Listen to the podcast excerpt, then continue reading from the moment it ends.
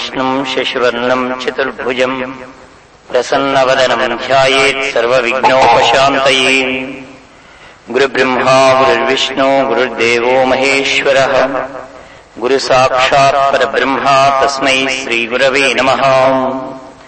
यो नित्यमच्युतपदाम्बुजयुग्मरुक्मा व्यामोहतस्थदितराणि तृणाय मेने अस्मद्गुरोर्भगवतोऽस्य दयैकसिन्धो रामानुजस्य चरणौ शरणम् प्रपद्ये।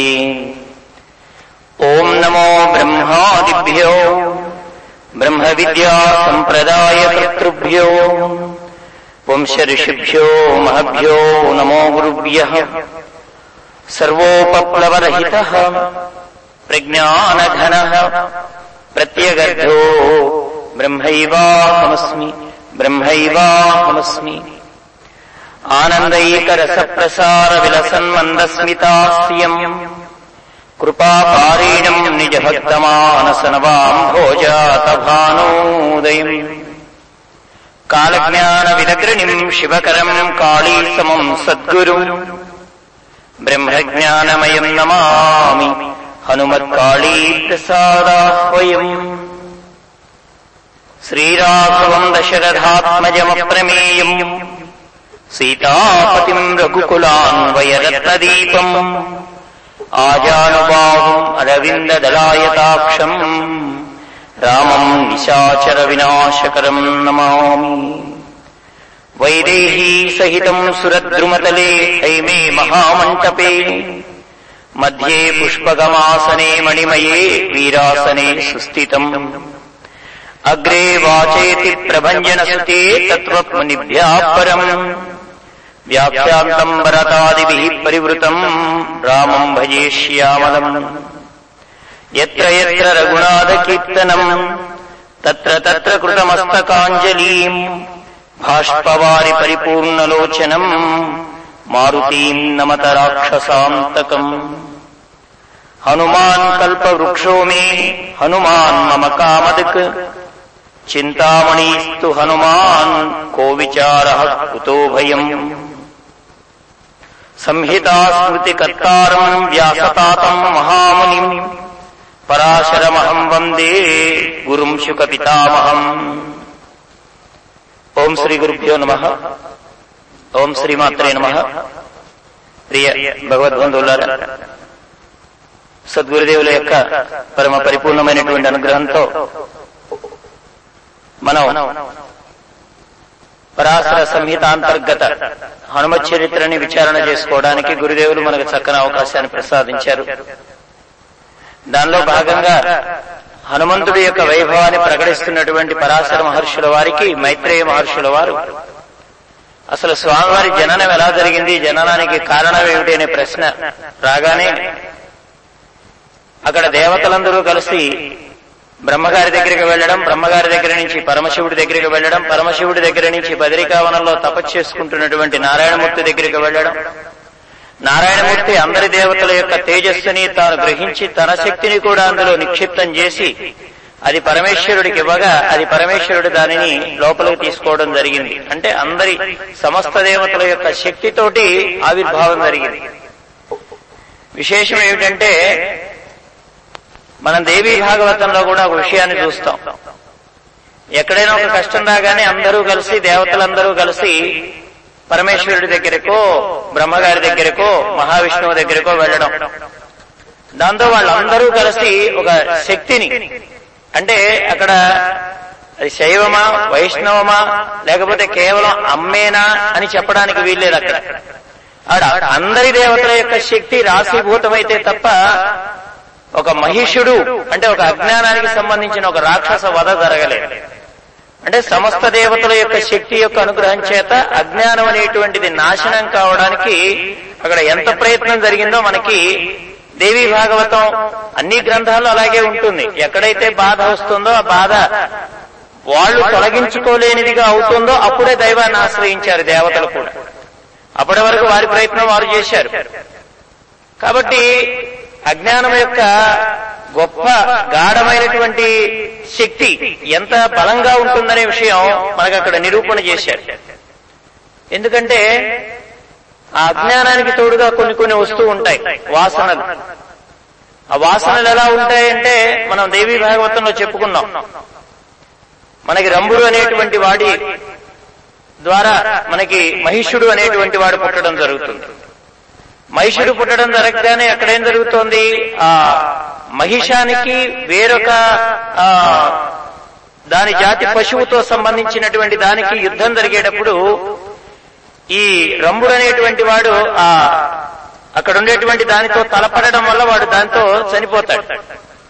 కానీ వీడికి మొట్టమొదటిసారి ఆ గేదె మీద మనసు పోయింది కాబట్టి ఆ గేదెకి సంబంధించిన వాడే పుడతాడు. దేవి భాగవతం అంటే అక్కడ ఏం చెప్పారంటే మనం మన యొక్క సాంసారిక జీవనంలో కూడా మనం ఏ విధమైనటువంటి తలపుతో మనం సాంసారిక జీవనాన్ని కొనసాగిస్తామో అలాంటి వాళ్ళే పుడతారు. అలాగే వాడికి మమకారం తీరక రంభుడు అనేటువంటి వాడు ఎలా పుట్టాడని చెప్పారండి దేవి భాగవతంలో? రక్తబీజుడిగా పుట్టాడు వాడే మళ్ళీ అంటే అర్థమేమిటి? మమకారము ఒక జన్మతో చచ్చేది కాదు. మన మమత్వం పెంచుకున్నటువంటి వ్యక్తులు ఎవరైతే ఉంటారో వాళ్ళ మీద మమత్వం మనకు చావక మనం ఏదే విధంగా మళ్ళీ వాళ్ళకి సహాయపడడానికి ఈ రక్తబీజుడే మహిష్యుడికి మెయిన్ అన్నమాట. సేనాధిపతిగా ఉంటూ ఉంటాడు వాడు. పక్కన మంత్రి. మంత్రిగా కూడా సలహాలు ఇస్తూ ఉంటాడు వాడు. వాడికి ఉండే లక్షణం ఏమిటంటే ఒక రక్తపు బొట్టు కింద పడితే ఆ రక్తపు బొట్టులో నుంచి అనేకంగా ఆ రక్తబీజులు ఉద్భవిస్తూ ఉంటారన్నమాట. అలాగే ఆశ కామం అనేటువంటి బీజాలు కూడా వాటికి ఉండేటువంటి ఆ పిల్లలు ఎంతమంది అని చెప్పాలంటే అది అసంఖ్యాకం. అంటే బీజం ఒక్కొక్క బొట్టు పడే కొద్దీ అక్కడ వాళ్ళు ఉద్భవిస్తూ ఉంటారు. మరి అలాంటి వాళ్ళని సంహరించడానికి దేవతలందరూ కలిసి ఏం చేశారు? తమ తమ శక్తులని ఒక మహాశక్తిగా ఆవిష్కృతం చేశారు అక్కడ. అక్కడే ఆవిడ పరాశక్తి అని ఆదిశక్తి అని అమ్మ అని మనందరం పిలుచుకున్నాం దేవీ భాగవతంలో.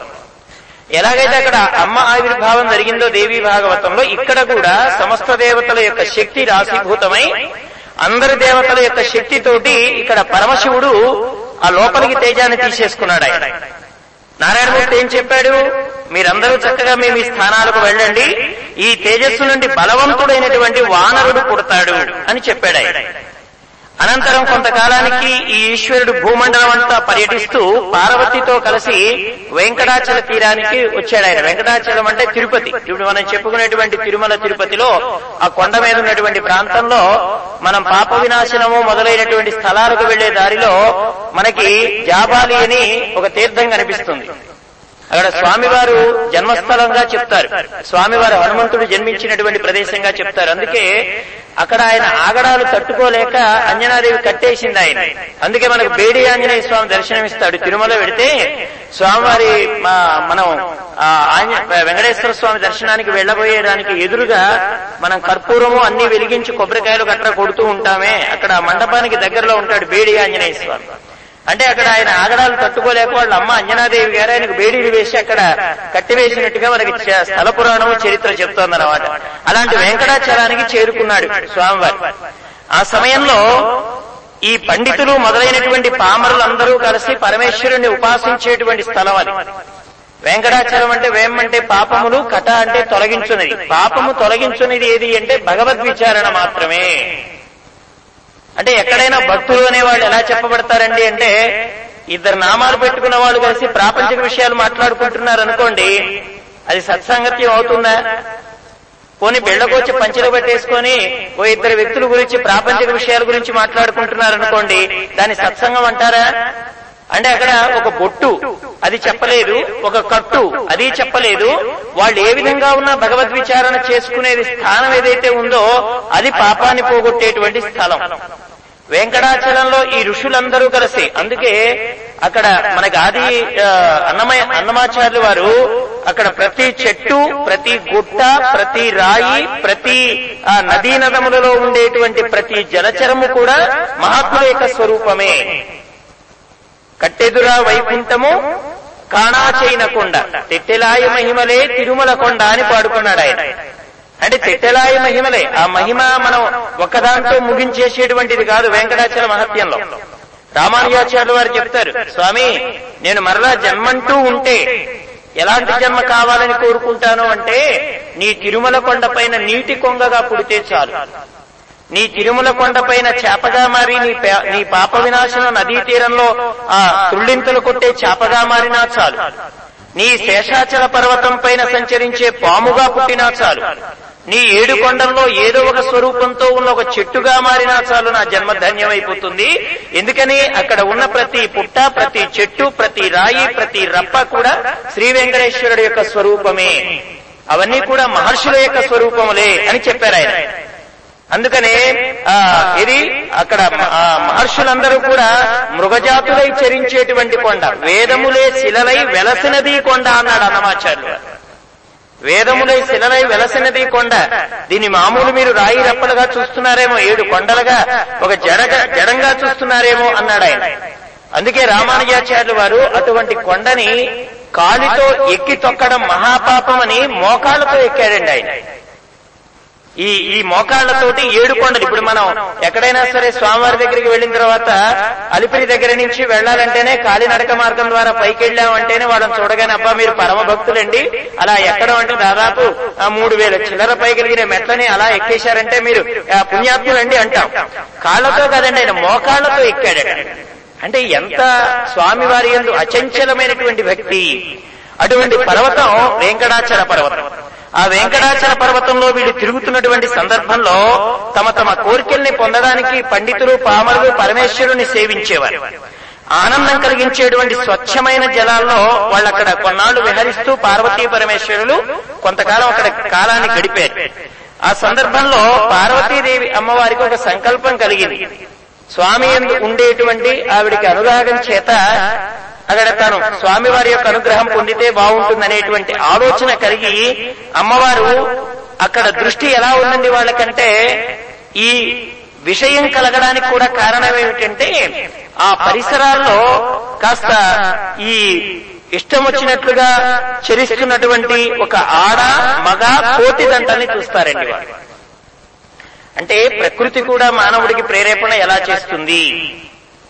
ప్రకృతిలో ఉండేటువంటి విషయాదులు కూడా మానవుడిని ఏ విధంగా అంటే మహాత్ములకు వాళ్ళకే చలనం కలిగిందండి అని మనం చెప్పుకోనక్కర్లేదు. అంటే ప్రకృతి అనేటువంటిది ఏ విధమైనటువంటి భావనని కలిగింపజేస్తుంది? అక్కడ కూడా ఎంత జాగ్రత్తగా ఉండాలనే విషయం మనకి ఒక హెచ్చరిక చేస్తున్నారు. అయితే అది పార్వతీ పరమేశ్వరుల యొక్క రూపంగా వస్తోంది కాబట్టి అక్కడ ఏం జరిగింది? ఆ కోతిని చూడగానే అమ్మవారు సిగ్గుతో తల ఉంచుకొని పరమేశ్వరుడు వైపు చూసింది. వెంటనే పరమేశ్వరుడు కూడా ఆవిడలో ఉండేటువంటి ఆ మనస్సులో ఉన్నటువంటి ఆలోచన గ్రహించినటువంటి స్వామి వెంటనే ఆయన కూడా ఏం చేశాడు? కపి రూపాన్ని ధరింపజేశాడు అమ్మవారికి. నువ్వు ఏ రూపాన్ని చూసి నువ్వు ఇష్టత పొందావో అదే రూపాన్ని నువ్వు పొందేదవుగాక అన్నట్లుగా అమ్మవారిని కూడా కపి రూపాన్ని ధరింపజేశాడు. కపి అనే పదానికి మనం అర్థం చెప్పుకున్నాం బ్రహ్మమును అనుభవించువారు అని. కా అంటే బ్రహ్మము పిబతి. అంటే ఆ బ్రహ్మమును అనుభవింప చేయడమే కపి అనేటువంటి పదానికి అర్థంగా చెప్పారు. ఈ కపి రూపంలో మంగళ రూపంతో కపి రూపధరుడైనటువంటి పరమశివుడు కూడా అదే రూపాన్ని పొందాడు ఆయన కూడా. ఆయన కూడా వానర రూపాన్ని పొందాడు. అలా క్రీడిస్తూ ఉండడంతో ఈ సకల దేవతా శక్తిగా నారాయణుని చేత ఇవ్వబడిన తేజస్సుని చూశారు. ఆ తేజస్సు పార్వతీదేవి గర్భంలో ప్రవేశపెట్టడం జరిగింది. అందుకే శంకర సువన అనేటువంటి మాట వాడతారు. శంకర సువన అంటే ఆ పరమేశ్వరుడు యొక్క తేజస్సు. వీర్యం అనే మాట మాట్లాడలేదండి అక్కడ. ఎందుకంటే తేజస్సు రేతస్సు రెండు భాగాలుగా చెప్పారు. మనం తిన్నటువంటి భోజనం రెండు విధాలుగా వెడుతుందండి మహాత్ములు కూడా భోజనం స్వీకరిస్తారు. మనం కూడా చూస్తుంటాం. అదేంటి వాళ్ళు కూడా భోజనం స్వీకరిస్తున్నారు? మరి నేను స్వీకరిస్తున్నాను. నాకు వాళ్ళకి ఏమిటి తేడా అంటే వాళ్ళు వాళ్ళు తీసుకున్నటువంటి ఆ భోజనం ద్వారా సంక్రమించిన శక్తి ఏదైతే ఉంటుందో దాన్ని వాళ్ళ తపస్సు రూపంలో శక్తిని ఉపయోగించుకుంటూ ఊర్ధ్వరేత మనస్కులై ఉంటారు వాడు అంటే వాళ్ళ దృష్టి ఎప్పుడు కూడా ఊర్ధ్వంగా ఉంటుందన్నమాట. అంటే అగ్ని ఎలాగైతే నువ్వు ఎలా వంచినా అగ్ని దృష్టి ఎలా ఉంటుందండి? ఒక కట్టెని మనం ఇలా ఉంచేస్తే ఆ కట్టెకి ఉండేటువంటి అగ్ని కిందికి వెళ్ళిపోవాలి కదా. ఆ అగ్ని దృష్టి ఎలా ఉంటుంది? ఊర్ధ్వ ఊర్ధ్వంగానే ఉంటుంది. నువ్వు నువ్వు అగ్నిని ఎలా పెట్టినా దానికి ఊర్ధ్వ దిక్కే ఉంటుందన్నమాట. దీపాన్ని వెలిగించి నమస్కారం ఎందుకు చేయమంటారండి? ఏం దీపం కాకపోతే ఇంకోటి వెలిగించవచ్చు కదా పూజ ప్రారంభంలో అంటే ఊర్ధ్వరేత మనస్కులై ఉండండి మీరందరూ కూడా. అధోగతమైనటువంటి ఆలోచనలు ఇక్కడ చెయ్యకండి. ప్రాపంచికమైనటువంటి విషయాలకు స్వస్తి చెప్పండి. ఈ జ్యోతి ఎలాగైతే ఆ ఊర్ధ్వాన్ని చూపిస్తుందో మీరు కూడా ఊర్ధ్వంగా అంటే ఊర్ధ్వంలో ఏమున్నదండి? శరీరానికి మ్యాప్కు చూడండి మనం మ్యాప్ వేస్తాం. మ్యాప్లో ఏం చెప్తారండి? మ్యాప్ కింద భాగం దక్షిణ భాగం పై భాగం ఉత్తర భాగం. అంతే కదా మ్యాప్లో సోషల్ సోషల్ టీచర్లు ఉన్నారు ఇక్కడ. సోషల్ టీచర్లు అందరికీ తెలుసు మ్యాప్ కింద భాగం ఆ దక్షిణం పై భాగం ఉత్తరం అని. అలాగే మానవుడికి ఉత్తర భాగం ఏదండి? శిరస్సు. దక్షిణ భాగం ఏది? క్రింద భాగాలు. అంటే దీనికి మధ్య భాగం ఏం చెప్పారండి? బొడ్డు. బొడ్డు భాగం మధ్య భాగం. అందుకే బొడ్డుకు పై భాగాన్ని దేవతా శరీరంగాను బొడ్డుకి క్రింది భాగాన్ని రాక్షస శరీరంగాను చెప్పారు. అంటే మనకి భగవంతుణ్ణి పొందడానికి ఉపయోగకరించేటువంటి విషయాదులన్నీ పైన పెట్టాడు. మొన్న మనం చెప్పుకున్నాం. ఏవైతే పై వాటి ద్వారా అనుభవించినటువంటి తక్కువ రకమైనటువంటి ఇంద్రియగతమైన భావాలు ఉన్నాయో అవి అధో మార్గంగా వాటి వాటి ప్రయాణాన్ని చూపిస్తూ ఉంటాయి. అంటే నీరు నువ్వు ఎంత ఎత్తు నుంచి పోసినా అది మళ్ళీ క్రిందికే పెడుతుందే గాని నన్నంత ఊర్ధ్వం నుంచి పోస్తున్నానని నేను పైకి పెడదామని నీరు అనుకోదు. దానికి వెళ్ళడం అది సహజమైనటువంటి లక్షణం. ఆ సహజమైనటువంటి దాన్ని ఏం చేస్తున్నారంటే ఊర్ధ్వరేత మనస్కులై ఉంటారు వాళ్ళంటే వాళ్ళు ఎక్కడ కూర్చున్నా ఉన్నతమైనటువంటి పరమాత్మ దిశకే వాళ్ళ చూపు ఉంటుంది. అక్కడ పరిసరాలు ప్రధానమైనటువంటివి కావు ఆ- శక్తిని వాళ్ళు ఏ విధంగా ఉపయోగించుకుంటారు? ఊర్ధ్వంగా నడిపించుకుంటారు. అందుకే ఆజ్ఞాచక్రము ద్వారా వ్యాస భగవానుడు అంబికా అంబాలికకి సంతానాన్ని అనుగ్రహింపజేశారని మనకు భారతంలో ఉంది. మనం ఏం చేస్తున్నాం? వ్యాసుడు సంతానాన్ని అనుగ్రహించాడనగానే మన దృష్టితోనే ఆలోచించి ఇదేమిటండి మనలాగా మనస్సులకు మహాత్ములు కూడా చలనం కలుగుతుందా అని అంటూ ఉంటారు. కొంతమంది చూడండి మహాత్ములు వాళ్ళు ఇచ్చిన ఒక పండో లేకపోతే వాళ్ళు ఆ, ఇచ్చిన దీక్షో లేకపోతే వారు పెట్టినటువంటి రక్షో మనకి సంతానం కలిగించడానికి కారణమైందనుకోండి అది దేని ద్వారా కలుగుతోంది అంటే వాళ్ళ తపశ్శక్తి ద్వారా. అలాగా ఆ- ఊర్ధ్వానికి ప్రయాణం చేసేటువంటి దానికే తేజస్సు అని పేరు పెట్టారండి మహాత్ములు. ఏదైతే అదో మార్గాన వెళ్ళిపోయి మనలాంటి వాళ్ళ జన్మలకు కారణమైపోతాయో దానిని వీర్యము అన్నారండి. దాని రేతస్సు అనే పదంలో చెప్పారు ఊర్ధ్వంగా వెళ్ళేది తేజస్సు. ఇక్కడ తేజస్సుని ప్రవేశపెట్టాడండి. పరమేశ్వరుడు పార్వతీ గర్భంలో తేజస్సుని ప్రవేశపెట్టాడు. ఇక ఎప్పుడైతే వారి వారి యొక్క భావాలు తొలగిపోయాయో అమ్మవారు ఆ సంకల్పం అనేది నెరవేరిపోయిందో మళ్ళీ వాళ్ళ స్వస్వరూపాన్ని పొందారు. ఆ కపి రూపాన్ని వదిలేశారు మళ్ళీ పరమశివుడు పరమేశ్వరుడి రూపాన్ని పొందాడు పార్వతీ అమ్మవారు పార్వతీ రూపాన్ని పొందారు. ఈ తేజస్సు అనేటువంటిది నిక్షిప్తం చేసినటువంటి ఆ దానికి సంబంధించినటువంటి ఆ ఇది ఉంటుంది కదండి ఆ తేజస్సును భరించాలంటే సామాన్యమైన విషయమా? పరమేశ్వరుడు విచిత్రం ఏమిటంటేనండి పరమేశ్వర సంతానంలో పరమేశ్వరుడి సంతానంగా కనిపిస్తున్న వాళ్ళిద్దరూ కూడా ఆ అలా పుట్టిన వాళ్ళు కాదండి. వినాయకుడు ఉన్నాడు ఆయన ఎలా పుట్టాడు మనం ప్రతి సంవత్సరం చెప్పుకుంటూనే ఉన్నాం. అలాగే కార్తికేయుడు ఎలా పుట్టాడండి సుబ్రహ్మణ్య స్వామి వారు?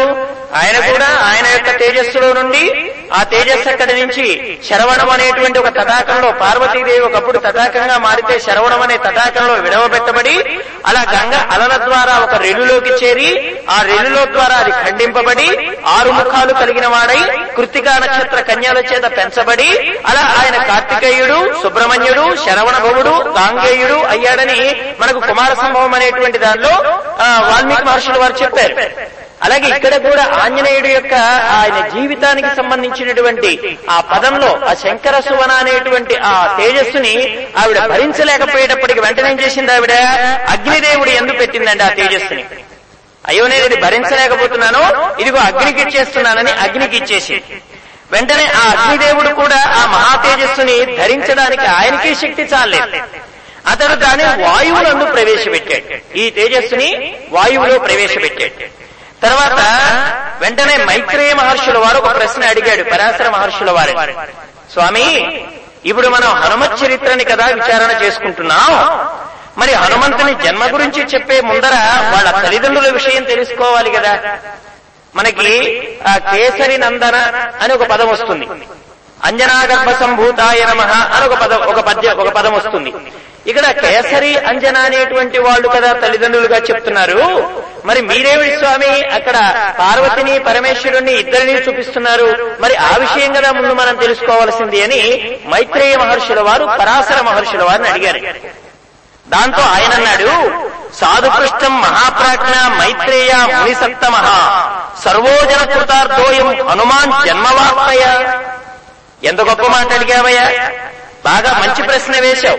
ఈ హనుమత్ జన్మ విషయం వినడం ద్వారా ఈ జనులందరూ కూడా ధన్యులైపోతున్నారు కాబట్టి వినిపిస్తాను అన్నాడు అసలు అంజన ఆంజనేయుడు అనే పదంలోనే ఒక విశేషమైనటువంటి అర్థం చెప్పారు. అంజన అంటే మనం నిన్న చెప్పుకున్నాం అమ్మంటే విష్ణువు. జన అంటే జనయతి పుట్టించున్నది అంటే సర్వం వ్యాపకమైనటువంటి విష్ణుమూర్తి ఎందు ఆయనని ఆయనని అనుభవించేటువంటి ఆ అనుభూతిని పుట్టించాలనేటువంటి సంకల్పమే అంజన. అంటే హనుమ అంటే ఎవరండి? పరిపూర్ణమైనటువంటి భక్తి తత్వానికి ప్రతీకే హనుమంతుడు అనమాట ఆంజనేయుడు. అంజన అనే పదానికి ఇంకొక విషయం చెప్పారండి. అంజన అంటే మన వాక్కు. ఇప్పుడు చూడండి ఇక్కడ నాభి దగ్గర నుంచి బయలుదేరినటువంటి వాయువు ఇలా కంఠనాళాలని దాటుకొని కొండనాలుకగా చెప్పబడే దానిని దాటి మన భావాలన్నీ కూడా భాష రూపంలో పలికింప చేయడం వల్ల మనం చక్కగా ఒక విషయాన్ని వినిపింప చేయగలుగుతున్నాం అంటే ఎక్కడైనా అర్థవంతంగా మాట్లాడాలన్నా మనం మాట్లాడే మాటని మాట్లాడేటట్లుగానే ఎదుటివారు అర్థం చేసుకోవాలన్నా ఆ అర్థంలో విపరీతార్థాలు రాకుండా ఉండాలన్నా హనుమదూపాసన చాలా గొప్పది. అజాడ్యం వాక్పటుత్వంచ హనుమత్ స్మరణాత్ భవేత్ అంటే మనకి మనకుండేటువంటి జడత్వం పోవడానికి. అలాగే వాక్పటుత్వం అంటే వాక్కుకు శక్తి రావాలంటే ఎవరి ఉపాసన చేయాలండి? వాక్కుకు శక్తి దేని వల్ల వస్తుంది? అంటే మన మంత్ర మననము ద్వారా. నిరంతరం మహాత్ములు ఏదైతే మనకు అందించారో ఆ మంత్రాన్ని నిరంతరం మననం చేయడం ద్వారా వాక్ శక్తి వస్తుంది. ఆ వాక్కుకు శక్తి రావాలంటే ముందు నువ్వు మంత్రాన్ని మననం చేసి ఉండాలి. ఆ మంత్రస్వరూపం ఏదని చెప్పుకున్నామండి నిన్నటి రోజున మనం. వాయుపుత్రుడు ఆంజనేయుడే మంత్రస్వరూపం అని చెప్పుకున్నాం. ఆ వాయుపుత్రుడైనటువంటి వాయువే కదండి ఇప్పుడు లోపలికి నాభి నాభి స్థానం నుంచి రావాలంటున్నారండి. మనకు ఓంకారం కూడా అమ్మేలా చెప్తున్నారండి? నాభిస్థానం నుంచి రావాలనేగా? అలా మనకి ఏం చెప్తున్నారు? శ్వాసని దీర్ఘంగా ముందర మీరు ఓంకారాన్ని పూరించగలిగినంత వరకు ముందు శ్వాస ద్వారా మీరు ఓంకారాన్ని ఓం అని ఎంతసేపు దాన్ని ధారణ చేయగలుగుతారో అంతసేపు. అలాగే మనకి ఓంకారం ఉచ్చరించేటువంటి దాన్ని బట్టే మన ఆరోగ్యం కూడా నిర్ధారింపబడుతుందండి. ఆరోగ్యవంతుడైనటువంటి వాడు చక్కగా ఒక ఇరవై సెకండ్లైనా సరే ఆ ఆ గాలిని లోపల బంధించగలిగి ఉండాలి. ఓంకారాన్ని మనం ఇరవై నిమిషాలైనా సరే ఇరవై సెకండ్లైనా సరే కనీసం దానిని లోపల గాలిని బంధించగలిగితే వాడు పూర్ణమైన ఆరోగ్యవంతుడిగా ఉన్నాడని అర్థం. ఆ ఆరోగ్యం సరిగా లేనటువంటి వాడు ఓంకారాన్ని అంత ఆ ధారణగా గట్టిగా చెప్పలేడన్నమాట. అందుకని ఆ బయలుదేరినటువంటి వాయువు అంజన అంటే ఆ అంగిలి భాగం అంటారు కదండి. మన వాళ్ళు అంగిలి అనే పదంలో ఉపయోగిస్తూ ఉంటారు. దాన్ని అంజన అంటారు. దానికి తగలడం వల్లే ప్రశస్తమైన వాక్ వస్తుందన్నమాట. ఆంజనేయుడు అంటే అర్థం ఏమిటంటేనండి ప్రశస్తమైన వాక్కు. ప్రశస్తమైన వాక్ అంటే అర్థం ఏంటండి? భగవంతునికి సంబంధించిన మాటే ప్రశస్తమైన మాట. మిగిలినవన్నీ వ్యవహారం నడుపుకోవడానికి వ్యవహారంలో మనం కార్యం సాధించుకోవడానికి మాట్లాడే మాటలన్నీ కూడా. అంటే వాటిలో మన ప్రజ్ఞ బాగానే తెలుస్తుంది. అంటే వ్యక్తులను ఎలా ఉపయోగించుకోవాలో తెలుసు వ్యక్తుల చేత పని ఎలా చేయించుకోవాలో తెలుసు. ఆ వ్యక్తుల ద్వారా మన పని గడుపుకోవడానికి ఏ మాటల ద్వారా వాళ్ళని బుజ్జగింపుగా పని చేయించుకోవాలో కూడా తెలుసు. కానీ భగవంతుడి చేతే ఆ కార్యం చేయించుకోవాలంటే ప్రశస్తమైనటువంటి వాక్ అయి ఉండాలి. ఆంజనేయ స్వామి వారిని ఆరాధన చేస్తే ఈ ఫలితం వస్తోందని చెప్పడానికి అంజనాదేవికి వాయువు ద్వారా కలిగినటువంటి వాడు. అంటే నాభి ప్రదేశంలో నుంచి బయలుదేరినటువంటి వాయువు అంగిలి భాగాన్ని తగిలిన తరువాత వచ్చిన ప్రశస్తమైన వాక్యే ఆంజనేయుడు. అంటే ఆ పరిపూర్ణమైనటువంటి విశ్వాసం కలిగిన మంత్ర మననమే ఆంజనేయుడి యొక్క స్వరూపం అక్కడ. అందుకే సుందరకాండలో ప్రతి అక్షరం మంత్రమే. సుందరకాండ కూడా చక్కగా పన్నెండవ పన్నెండు వేల శ్లోకం. అంటే సరిగ్గా పన్నెండు ఇరవై నాలుగు వేల శ్లోకాల్లో పన్నెండు వేల శ్లోకంతో మొదలవుతుంది. తత్ అనే పదంతో మొదలవుతుంది సుందరకాండ. తతో రావణ నీతాయా సీతాయ శత్రుఘర్షణ. తత్ అనే పదంతో తత్ అంటే ఏమిటది? అది. అలాగే రామాయణంలో కూడా చూడండి ఆ తకారంతోనే మొదలవుతుంది. తపస్వాధ్యాయ నిరతం అని మొదలవుతుంది. అక్కడ తకార ప్రయోగం. అంటే అర్థం ఏమిటి? ఆ వెతకబడేటువంటి వస్తువు అది. ఆ అది ఎవరై ఉన్నారండి? అంటే అక్కడ స్వామివారి చివరికి ఏం చూపించాడు? ఆ వెతుకుతున్నటువంటి అమ్మ కలిపినటువంటి అయ్యవారు ఇద్దరు నాలోనే ఉన్నారని చూపించాడు ఆయన. వెతకబడేటువంటి అమ్మ సీతమ్మ ఎవరికైతే మళ్ళీ తిరిగి ఆ అంగుడి మనకి చూడమని తెచ్చి రామయ్యకి ఇచ్చాడో రాముడు సీత ఇద్దరిని కలిపినట్లుగా మనకు కనిపిస్తున్నా. బాహ్యంగా వాళ్ళిద్దరూ వేరుగా ఉన్నా. అంతరంగా ఆంజనేయ స్వామి వారు ఎక్కడ చూపించారండి? వాళ్ళు కేవలం అయోధ్యలోనే ఉన్నారని చూపించాడా చివరికి? అమ్మంటే అక్కడ లంకలోనే ఆ, ఉన్నటువంటి అమ్మ తేబడింది అని చెప్పాడా? కాదు కాదు. అమ్మ తేబడేది కాదు తెలుసుకోబడేది. భగవంతుడు కూడా అంతే అంతే. తెచ్చే తెచ్చుకోబడేవాడు కాదు తెలుసుకోబడేటువంటి వాడు. తెచ్చుకోబడేవాడు కాదు పరమాత్మ. తెలుసుకుంటే అక్కడే ఉన్నటువంటి వాడే ఆయన. అందుకని ప్రశస్తమైన వాపుకి అంటే ఆ గాఢమైనటువంటి విశ్వాసానికి మంత్ర మననానికి ప్రతీక ఆంజనేయ స్వామి వారు మరి అటువంటి స్వామి వారి యొక్క తల్లిదండ్రుల విషయం చెప్పకుండా మీరు పార్వతీ పరమేశ్వరుల విషయం చెప్తున్నారు కదా ఇది ఎలా స్వామి అని అడిగారు. దానికి ఆయన అన్నాడు సాధుపృష్టం మహాప్రాజ్ఞ మైత్రేయ మునిసత్తమ. ఎంత గొప్ప మాట అడిగావు? సర్వోజన కృతార్థోయం హనుమాన్ జన్మవార్తయ? సర్వజన కృతార్థోయం ఇది అందరికీ మంచి ఆ, విషయాన్ని అందించడానికి నీ ప్రశ్న వేశావు. అప్పుడు అన్నాడు పూర్వం రాధాంతర కల్పంలో కశ్యపుడు అనేటువంటి ఒక బ్రాహ్మణుడు ఉండేవాడు. అతడు సర్వశాస్త్రాల తత్వం తెలిసినవాడు వేద వేదాంగాల్ని చదివినవాడు. ఆయన భార్యతో సహా కైలాస పర్వతం చేరి తపస్సు చేయడం ప్రారంభం చేశాడు ఆ బ్రాహ్మణుడు. గ్రీష్మ ఋతువులో పంచాగ్ని మధ్యలో ఉండి హేమంత ఋతువులో నీళ్ళ మధ్య భాగంలో ఉండి వర్ష ఋతువులో వంగిన రెల్లునందు కఠోరమైన తపస్చేస్తూ ఉంటే అలా చాలా ఏళ్ళు తపస్చేస్తూ ఉండగా ఈ ప్రకృతి దేవతలైన అగ్ని వాయువులు కలిసి వచ్చి ఆ కశ్యపుడికి పరిచర్యలు చేయడం ప్రారంభం చేశారు. ఏ ఇంద్రియాలైతే నీ తపస్సు చేసేటువంటి కార్యంలో అవి నీకు శత్రువులుగా కనిపిస్తాయో సాధనలో నీవు వాటిని జయించిన తర్వాత అవి నీకు మిత్రులైపోతాయి. అవి మనకు ముందు వ్యతిరేకంగా కనబడతాయి ఎందుకంటే అది చాలా కష్టమైపోతుంది. వాటిని నియమించుకోవడం చాలా కష్టమైపోతుంది. మనకి అమ్మ చెప్పారు చూడండి మొన్న. ఏది? ఆత్మనో ఆత్మైవ హ్యత్మనో బంధు ఆత్మైవ రిపురాత్మన. ఉద్ధరేదాత్మనాత్మానం ఆత్మానాం అవసాధయేత్ అవసాధయేత్. అంటే మనల్ని ఎవరు ఉద్ధరించుకుంటారంటే ఎవరికి వారే ఉద్ధరించుకోవాలి. ఇప్పుడు ఒక తపస్సు చేసేటప్పుడు ఇవే ఇబ్బంది అండి ఆయనకి. తపస్సు చేసేటప్పుడు మహాత్ములు ఎందుకని ఒక్కొక్క దానిలో ఏది ఒక్కొక్కసారి అగ్నిదేవుడు తన ప్రతాపం చూపిస్తాడు. ఒక్కోసారి వాయువు బాగా గట్టిగా వీస్తాడు. ఒక్కోసారి ఆకాశం బాగా గర్జించినట్టుగా చూపిస్తారు. ఇంకో చోట ఆ, పంచభూతాల్లో భూమి కదులుతున్నట్టుగా దానికి కూడా వాడు నిలబడి తపస్సు చేసినట్టుగా చూపిస్తారు. అంటే ఎందుకు అవన్నీ చూపించడం ప్రారంభం చేశారంటే ఆకాశానికి ఉండేటువంటి శబ్దగుణం కానీ వాయువుకు ఉండేటువంటి స్పర్శ గుణం కానీ ఆ తర్వాత అగ్నికి ఉండేటువంటి శబ్ద స్పర్శ రూపము అనేటువంటి ఈ ఏవైతే మనకు తన్మాత్రలుగా చెప్పారో వాటన్నింటినీ జయించడం ద్వారానే తనని తాను నియమించుకోగలుగుతాడు. అంటే ఆకాశానికి ఆకాశానికి ఉండేటువంటి శబ్దము వాయువుకు ఉండేటువంటి శబ్ద స్పర్శ అగ్నికి ఉండేటువంటి శబ్ద స్పర్శ రూపాలు అలాగే నీటికి ఉండేటువంటి ఇంకొకటి అదనంగా ఉండే రసము పృథ్వీకి ఉండేటువంటి ఇంకోటి అదనంగా ఉండేటువంటి గంధము ఈ పంచతన్మాత్రలోనేటువంటి ఐదింటి చేత వీటిని జయించగలిగితేనే అప్పుడు వీటన్నింటినీ కూడా తను ఆధీనంలో పెట్టుకోగలిగితేనే అతడు భగవత్ సాక్షాత్కారాన్ని పొందగలుగుతాడు. తాను అనుకున్నటువంటి ఆనందాన్ని అనుభవించగలుగుతాడు. ముందు పరీక్ష అక్కడే జరిగింది ఈ కశ్యపుడు అనేటువంటి ఆయనకి. ముందు ఈ ప్రకృతిని జయించడం మొదలు పెట్టాడు ఎప్పుడైతే వీటిని జయించాడో అప్పుడు ఇవి వీటికి ఈయన సేవలు చేయడం మొదలు పెట్టాయి అగ్నిదేవుడు వాయుదేవుడు అక్కడికి వచ్చి వాళ్ళకి సేవలు చేయడం మొదలు పెట్టారు మంచి వాసనలు కలిగినటువంటి పుష్పాలు తీసుకొచ్చేవాళ్ళు తీయనైనటువంటి చిగుళ్ళ వంటి పండ్లు తెచ్చేవాళ్ళు సమిధలు దర్భలు మొదలైనటువంటి పూజా ద్రవ్యాలు ఆయనకు అందిస్తూ ఉండేవాళ్ళండి. ఈ అగ్నిదేవుడు వాయుదేవుడు ఇద్దరు కూడా. తర్వాత ఆయన తపస్సు ఎవరి కోసం చేస్తున్నాడు? పరమేశ్వర సాక్షాత్కారం చేస్తున్నాడు ఆయన. ఈశ్వరుడు యొక్క సాక్షాత్కారం కోసం. ఆ పరమేశ్వరుడు ప్రత్యక్షమయ్యి నందీశ్వరుణ్ణి అధిరోహించి స్వామివారు ఎదురుగా వచ్చి నిలబడ్డారు ఆ కశ్యపుడు అనేటువంటి బ్రాహ్మణుడి ముందర. స్వామివారు త్రిశూలము డమరకం వంటివి ధరించి పది చేతులతో దర్శనమిచ్చాడు. కుండలాలు అలంకరించి ప్రసన్నమైన ముఖం కలిగి ఉన్నాడు పరమేశ్వరుడు. ఎడమ భాగంలో పార్వతీ దేహం ప్రకాశిస్తూ ఉండగా ఆ కైలాస పర్వత శిఖరాన కశ్యపుడికి సాక్షాత్కరించాడు పరమేశ్వరుడు.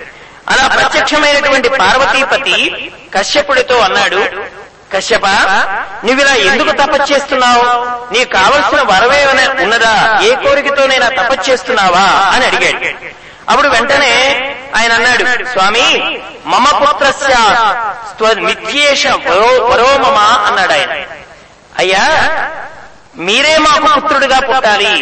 లోకంలో ఏదైనా సరే పుత్రుడు ఉన్నాడు అంటే వాడికి కొన్ని రుణాలు ఉంటాయి కర్మపుత్రుడు ఎందుకయ్యా? జ్ఞానపుత్రుడే కదా కావలసింది. కాబట్టి ఎవరైనా సరే కైవల్యం కోరుకునే కదా పుత్ర సంతానం కావాలని కోరుకుంటారు. అంటే ఆడ పుత్ర అనే పదానికి ఏమర్థం చెప్పారండి అంటే నరకం నుంచి తప్పించున్నది. నరకం నుంచి తప్పించున్నది ఏమిటి? జ్ఞానం. సర్వజ్ఞాన ప్లవేనైవ వృజనం సంతరిష్యసి. భగవద్గీతలో స్వామి కూడా చెప్పాడు నహి జ్ఞానేన సదృశం పవిత్రం హే విద్యతే తత్ స్వయం యోగ సంసిద్ధి కాలేనాత్మని విందతి అని నాలుగవ అధ్యాయంలో భగవంతుడు చెప్పనే చెప్పాడు.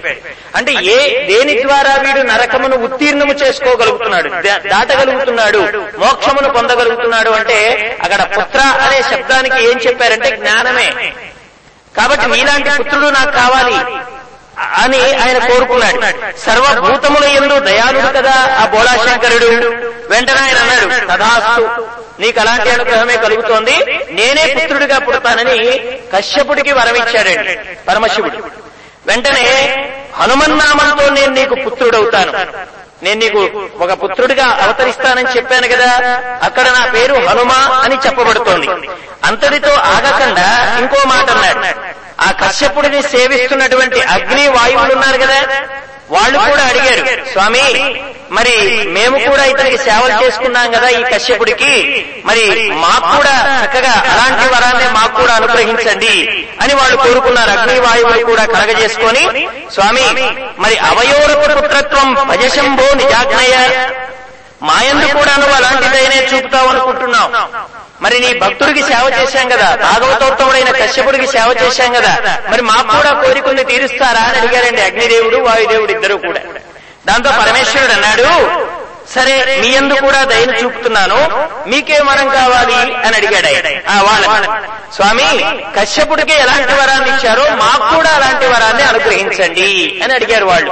మీరు కశ్యపుడికి పుడతా ఉన్నారు కదా మాకు కూడా అలాంటి వరాన్ని అనుగ్రహించండి అంటే ఆ అగ్నికి వాయువుకి ఇచ్చినటువంటి వరాన్ని అనుసరించి స్వామివారు మొట్టమొదటి తేజో రూపంగా పార్వతీ గర్భంలోనూ ఆ తరువాత భరించలేక వాయువుకి ఇచ్చినప్పుడు ఆ వాయువు యొక్క స్వరూపంలోనూ ఆయన రావడం జరిగిందనమాట అందుకనే ఈ మైత్రేయ ఆ కశ్యపుడే ఈ కేసరి అనే పేరు కలిగిన వానర శ్రేష్ఠుడిగా పుట్టాడు.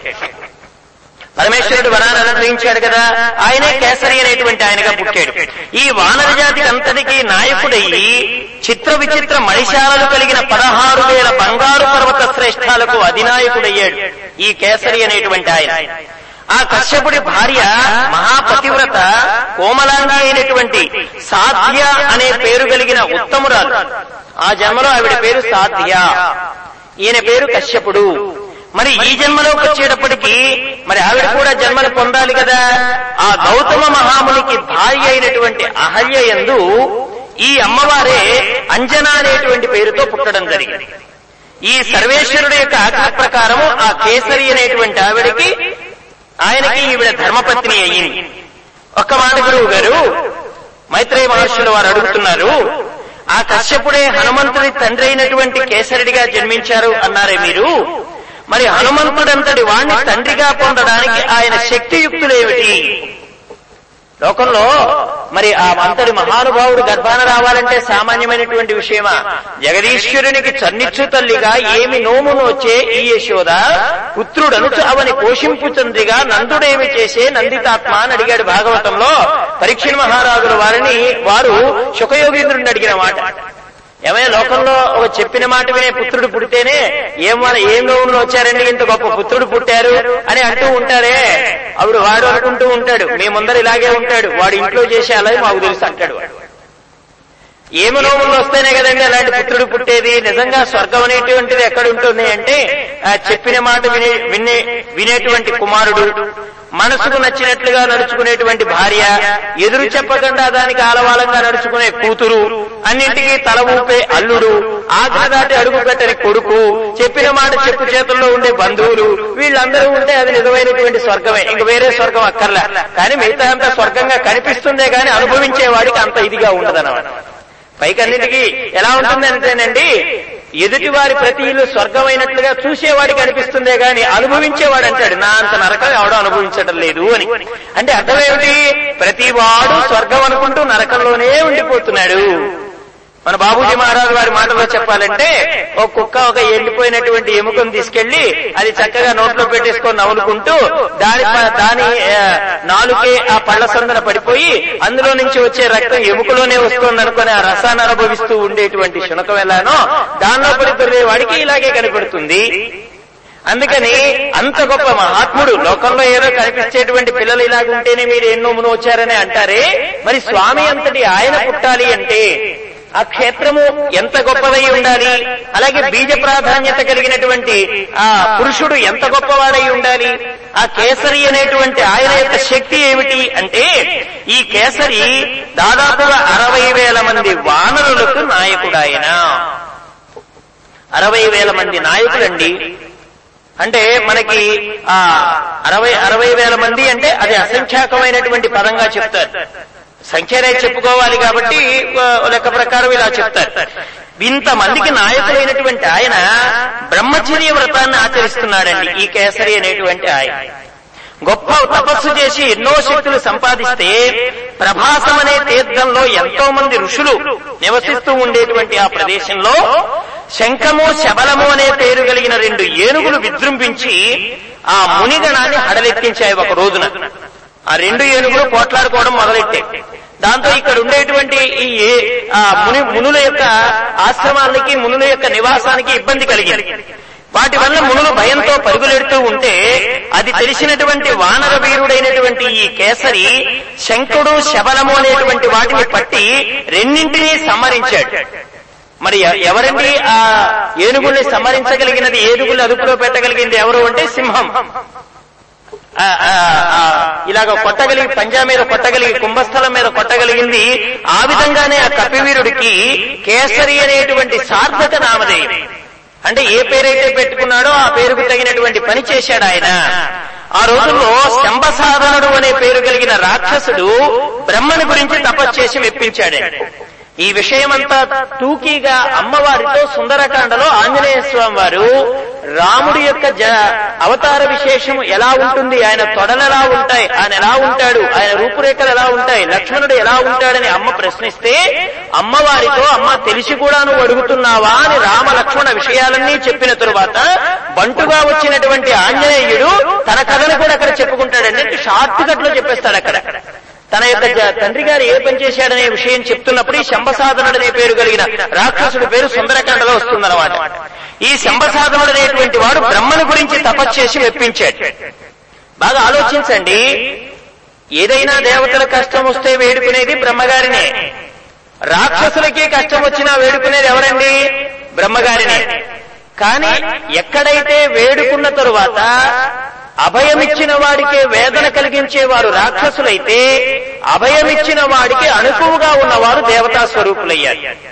అంటే మానవుడు కూడా ఎక్కడి నుంచి తానింతటి అనుభూతిని పొందుతున్నాడో ఈ దేహం ఇచ్చింది ఎవరి వల్ల ఎవరి వల్ల వచ్చిందండి ఇది? మనం కావాలనుకుంటే ఈ రంగుతో పుట్టామా? మనం కావాలనుకుంటే ఈ కులంలో పుట్టామా? మనం కావాలనుకుంటే ఈ తల్లిదండ్రులకు పుట్టామా? అంటే ఇది ఎవరో ఒకరి అనుగ్రహం వల్ల పరమేశ్వరుడు యొక్క అనుగ్రహం వల్ల ఇది ఇవ్వబడింది. అంటే ఇది ఎవరి అనుగ్రహం? ఎవరి యొక్క వరంతో ఇవ్వబడింది ఇది? పరమేశ్వరుడు యొక్క అనుగ్రహంతో ఇవ్వబడింది. ఆ పరమేశ్వరుడినే ధిక్కరించి ప్రవర్తించేదే రాక్షస ప్రవృత్తి. ఆయన ఆజ్ఞలని వ్యతిరేకించి చరించేటువంటి లక్షణమే రాక్షస లక్షణం. ఆయనకి ఆజ్ఞకు లోబడి ఆయన చెప్పినట్లుగా ఆయన బాటలో నడవడం ఏదైతే ఉన్నదో ఇది అదే దైవీ గుణాలు కలిగినటువంటి లక్షణం అన్నమాట. అంటే ఎవరు కావాలన్నా బ్రహ్మనే అడిగేవాడు. కానీ తరువాత ఆ బ్రహ్మ మీదకి యుద్ధానికి వెళ్ళే లక్షణం ఎవరిదండి? రాక్షసుల లక్షణం అన్నమాట. ఈ శంభసాధనుడు అనేవాడు బ్రహ్మని గురించి తపస్సు చేశాడు. మరి ఎందుకు ఇవ్వాలండి బ్రహ్మగారు వరాలు? ఏ మాటి మాటికి రాక్షసులకు వరాలు ఆయన ఇవ్వడం మళ్ళీ ఏ విష్ణుమూర్తి దగ్గరకు వెళ్ళడం ఈ కష్టాలన్నీ తొలగించమని కోరుకోవడం దేనికంటే ఓ విషయం చెప్పాను.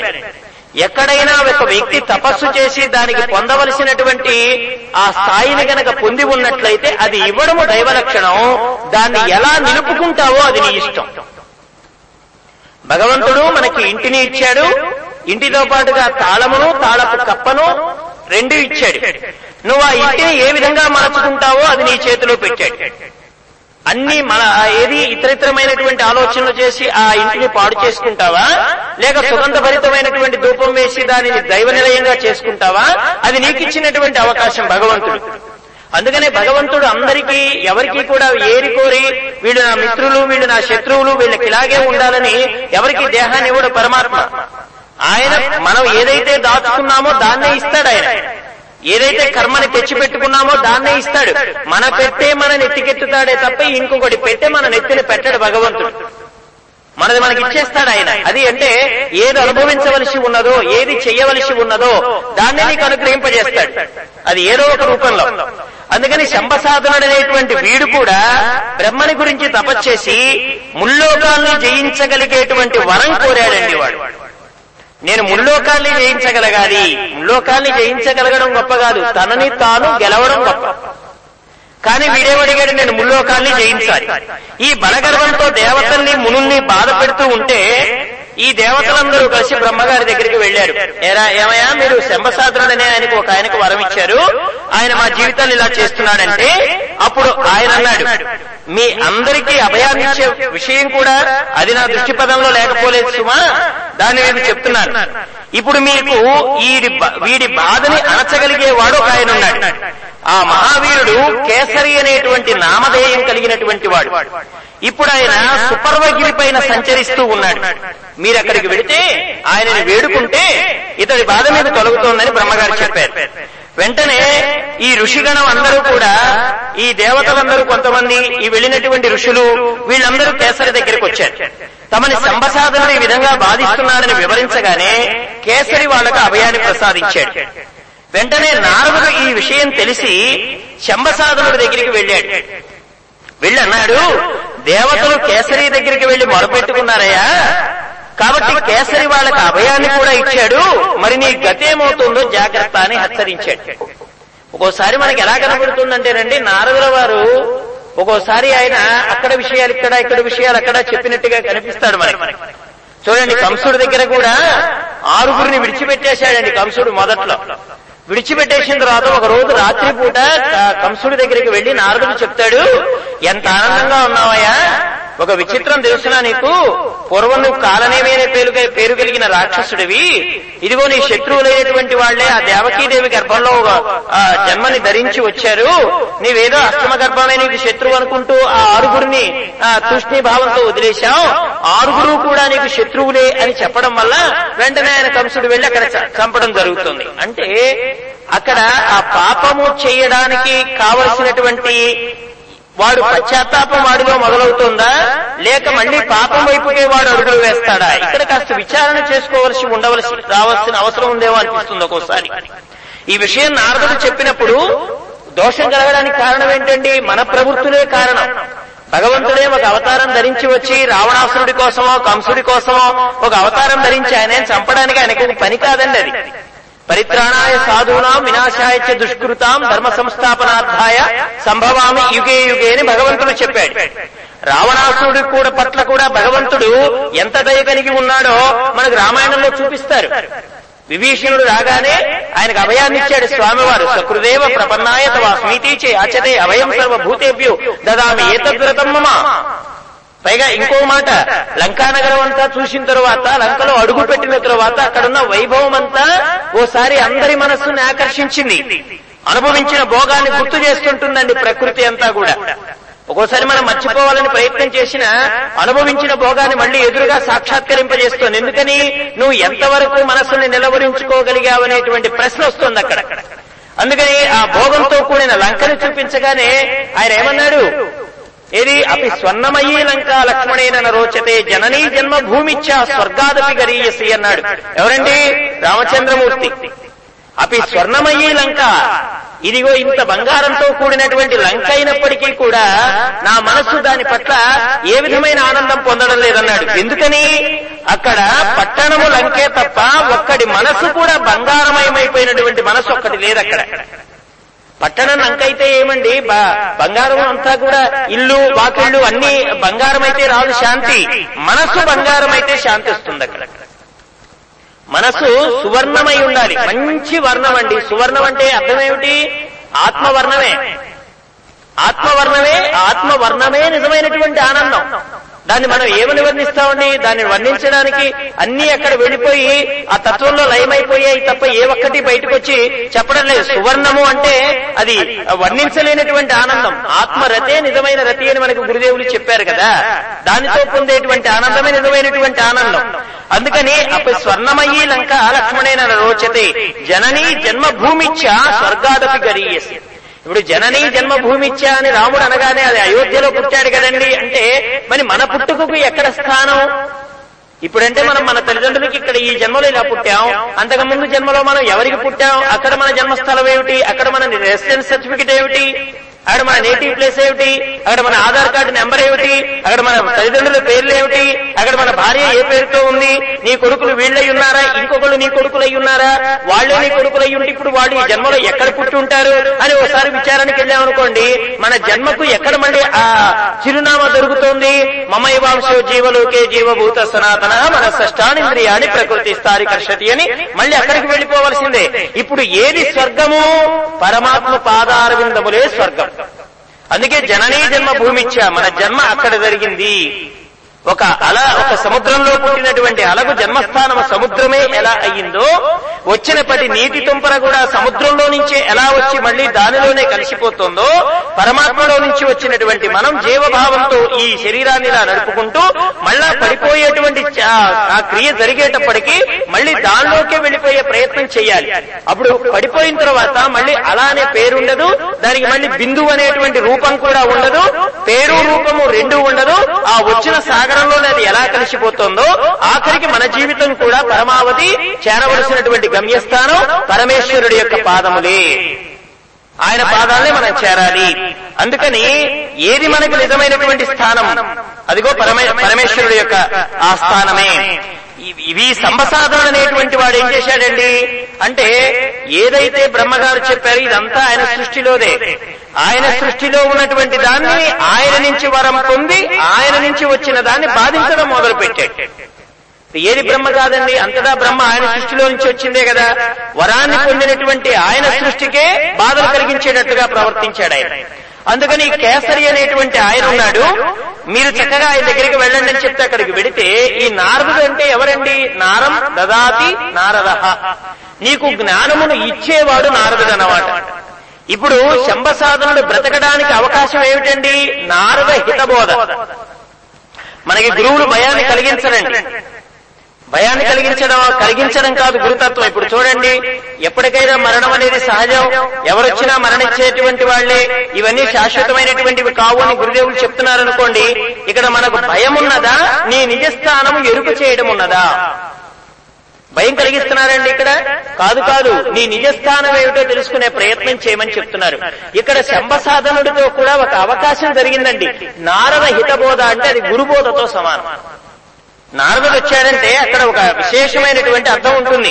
పైకి ఎలా వినిపిస్తుంది అది అంటే ఇదేమిటండి నారదుడు వచ్చాడా ఎందుకు చెప్పాలి కేసరితో అంటే ఒక బ్రతికే విధానం ఆలోచించుకోమని ఒక విశేషమైనటువంటి అర్థం చెప్పాడు ఆయన. ఇప్పుడు ఆయన వస్తున్నాడయ్యా ఆయనతో నీకు మరణం ఉంటుంది జాగ్రత్త అని హెచ్చరించడానికి వచ్చాడు. వెంటనే ఆయన అన్నాడు ఈ విషయాలనే నాకు భయాన్ని కలిగిస్తావా నారదా? కేసరి నాకు పెద్ద విషయమైనటువంటి వాడా? అంటే విచిత్రం చూడండి ఆయన మరణ విషయాన్ని చెప్పినా కానీ దాన్ని లెక్క చేయలేనంత స్థితిలోకి వెళ్ళిపోయాడు అన్నమాట ఈ శంభసాధనుడు అనేవాడు ఆ వచ్చినటువంటి నారదుని తృణీకరించి మాట్లాడాడు. వెంటనే వీడేం చేశాడు? ఖడ్గాన్ని ధరించి భూమి దద్దరిల్లేటట్లుగా ఇక అడుగులు వేసుకుంటూ రావడం మొదలు పెట్టాడు సరిగ్గా ఎక్కడికి వెళ్ళాడండి? ఆ కేసరి అనేవాడు నా దగ్గరికి వచ్చిందాకా నేనెందుకు ఆగుతాను నారదా? నేనే వాడికి ఎదురు పెడతానన్నాడండి ఈ శంభసాధనుడు.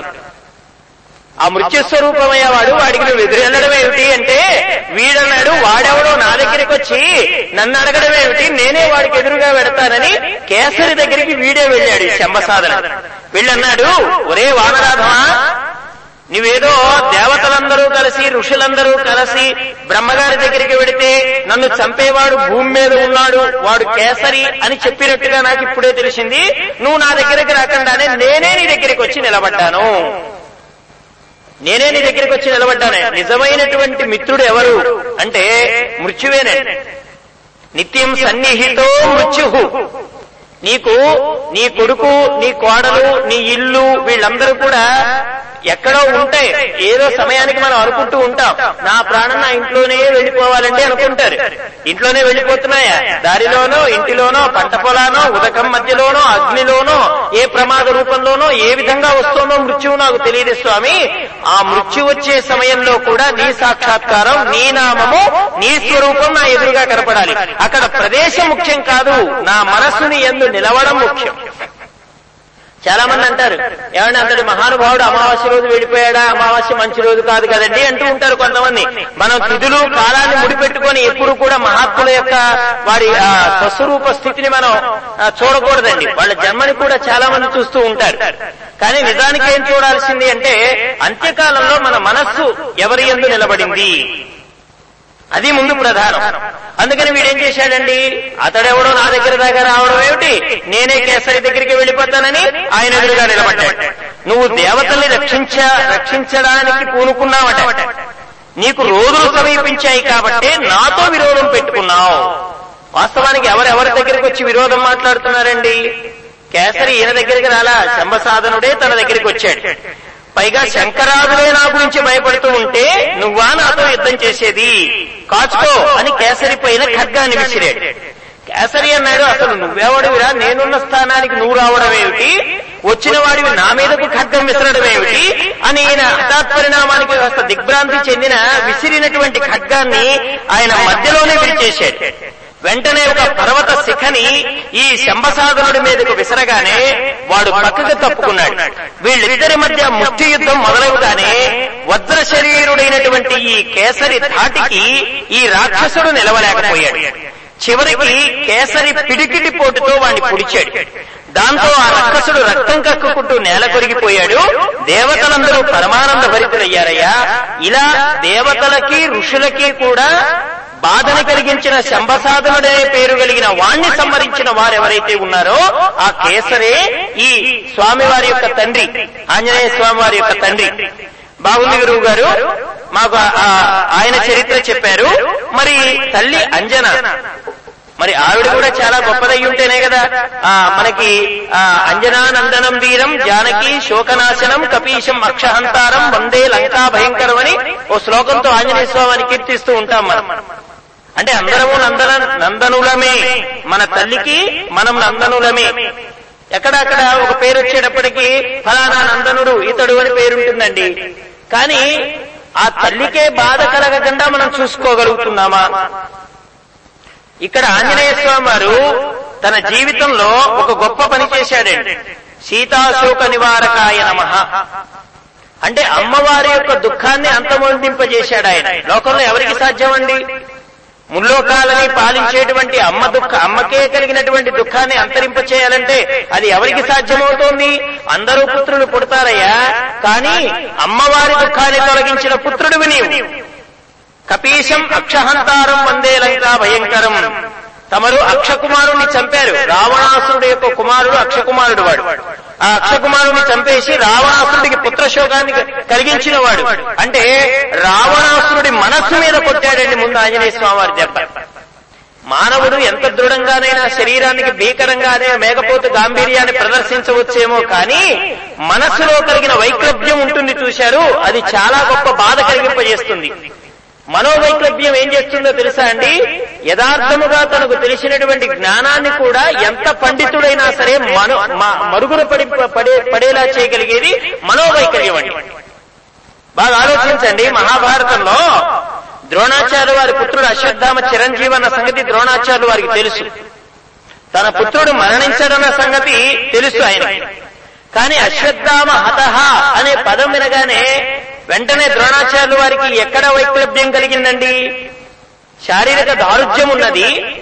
మంత్రాలను శస్త్రాలుగా ఉపయోగించి శస్త్రములకు మంత్రము అనుసంధానం చేసి ఎదుటివాడి శత్రువుణ్ణి నిహతుణ్ణి చేయగలిగిన శక్తి సామర్థ్యాలు కలిగి అర్జునుడికే ధనుర్ విద్యా కౌశలాన్ని బోధించగలిగిన ద్రోణాచార్యులు వారికి కూడా ఒక క్షణం పాటు పుత్ర వ్యామోహం అనేటువంటిది మనోవైక్లభ్య స్థితిలో పడేసి చనిపోనటువంటి పుత్రుడు చనిపోయాడనేటువంటి భ్రాంతిని కలిగింపజేసి తనకే మృత్యువుని తెచ్చిపెట్టేలా చేయగలిగింది మహాభారతంలో సంఘటన.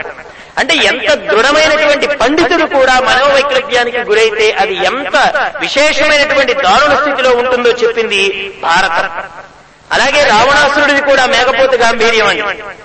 ఒక్క కోతొచ్చాడు ఇరవై వేల మంది రాక్షసుల్ని చంపాడు. ఏడుగురు అమాత్య పుత్రుల్ని చంపాడు.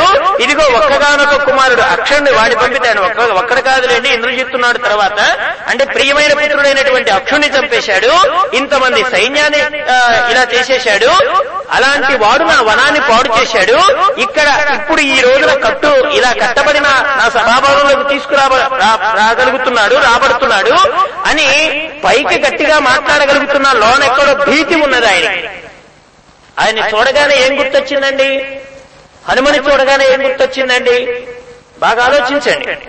ఓసారి మనకు దుఃఖం కలగగానే ఈ దుఃఖం నాకు ఎందుకు కలిగిందని విచారణ చేస్తే మనం చేసిన పాపాలు తలపుకొస్తాయండి ఒక దుఃఖం మనం అనుభవిస్తున్నాం అంటే దుఃఖానికి కారణం ఏమై ఉంటుందంటే మన విచారణ బయలుదేరుతోంది. నేను ఏ రోజున ఎవరి దగ్గర అన్నాన్ని తీశానో నాకు ఈ రోజున అన్నం లేకుండా ఎందుకు ఇంత ఇబ్బంది పడుతున్నాను నేను ఎవరికి మంచి చేసిన వాడికి ఎవరికి శత్రువుగా వ్యవహరించానో? ఈ రోజున నా వాళ్ళే నాకు శత్రువులుగా ఎందుకయ్యారు? నేను ఎవరి ఎవరి అన్నదమ్ముల్ని ఎవరికి కాకుండా చేశాను? ఈ రోజున నా తమ్ముడు నాకు శత్రువు అయ్యాడు ఎవరోజున ఏ ఏ కాపురాన్ని నేను భార్యాభర్తను విడగొట్టేశాను ఈ రోజున నాకు ఎందుకు ఇంత బాధ కలుగుతోందని విచారణ చేస్తే కాస్త మనం చేసిన వెనకాతల దోషాలు తెలియడానికి అవకాశం ఉంటుంది.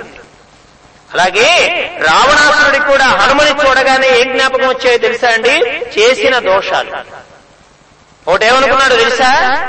నందీశ్వరుడే ఈ రూపంతో వచ్చాడా అనుకున్నాడండి. ఎందుకని? వీడు చేసిన దోషాలు సామాన్యమా? నందితో పెట్టుకున్నాడు వైరం. ఓనాడు నందిని దగ్గరికి వెళ్ళి కైలాస పర్వతం మీద నందిని తృణీకరించి మాట్లాడి కోతి ముఖం కలిగిన వాడవా అన్నట్లుగా మాట్లాడినటువంటి మాటలే ఆ రోజున నందికి రోషాన్ని కలిగించి ఈ నందే కోతి రూపంలో ఇలా వచ్చాడా? అనేటువంటి భావన కలిగింది. ఇంకేమనుకున్నాడు? ఎంతో మంది దేవతా స్త్రీలని అప్సరస స్త్రీలని యక్షుల్ని కిన్నెలని కింపురుషుల్ని నాగుణ్ణి నాగుల్ని గరుడుని ఇంతమంది వారిని బాధ పెట్టి క్షోభ పెట్టి వాళ్ళ భర్తల్ని కూడా వేరు చేసి ఇంతమందిని నేను ఇక్కడ వాళ్ళ ప్రియుల్ని కూడా వేరు చేసి ఇక్కడ తెచ్చిపెట్టుకున్నానే? వీళ్ళందరూ కాసి అక్కడ దేవతలతో సమావేశమై నా మీదకి ఇతన్ని శత్రువుగా పంపించారా? అని రావణాసురుడు ఆలోచించాడు. అంటే మనం ఒక దుఃఖాన్ని అనుభవించేటప్పుడు మన శక్తి సామర్థ్యాలు క్రిందైపోయినప్పుడు ఈ దుఃఖానికి కారణమేమిటి అని విచారణ చేస్తే వెనకాతలున్న దోషాలు తెలుస్తాయి. అలా ఆంజనేయుడు కనపడినట్లుగా మనకి చరిత్రలో చెప్తారు.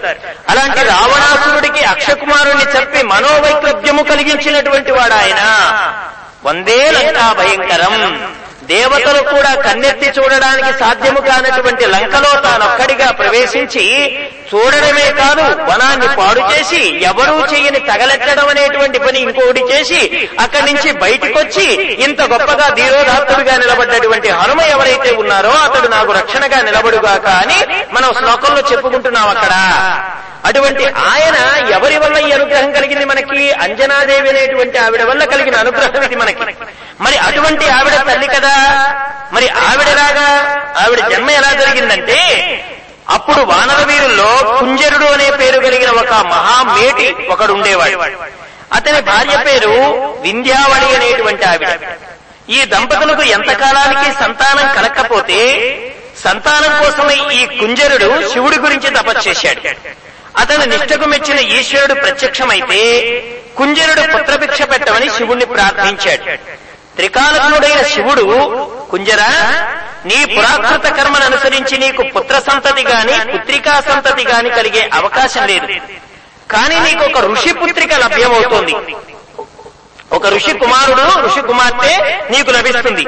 ఆమెనే కన్నబిడ్డగా పెంచుకున్నావనుకో నీ వంశం వృద్ధి చెందుతుంది ఉద్ధరింపబడుతోంది అని పరమశివుడు చెప్పాడు. ఈ కుంజరుడు జరిగినదంతా భార్య అయినటువంటి వింధ్యావళితో చెప్పిన తరువాత పరమశివుడు అంతటి ఆయన చెప్పాడు కదా ఒక ఋషి పుత్రిక తనకి ఇంటికి పెంపకానికి వస్తోందని ఆ శుభగడి ఎప్పుడు వస్తోందా అని ఎదురు చూస్తున్నాడు. ఓ రోజున ఈ గౌతమ మహామునికి అహల్యయందు శతానందుడు అనే ఒక కుమారుడు అంజనా అనే ఒక కుమార్తె జననం జరిగింది.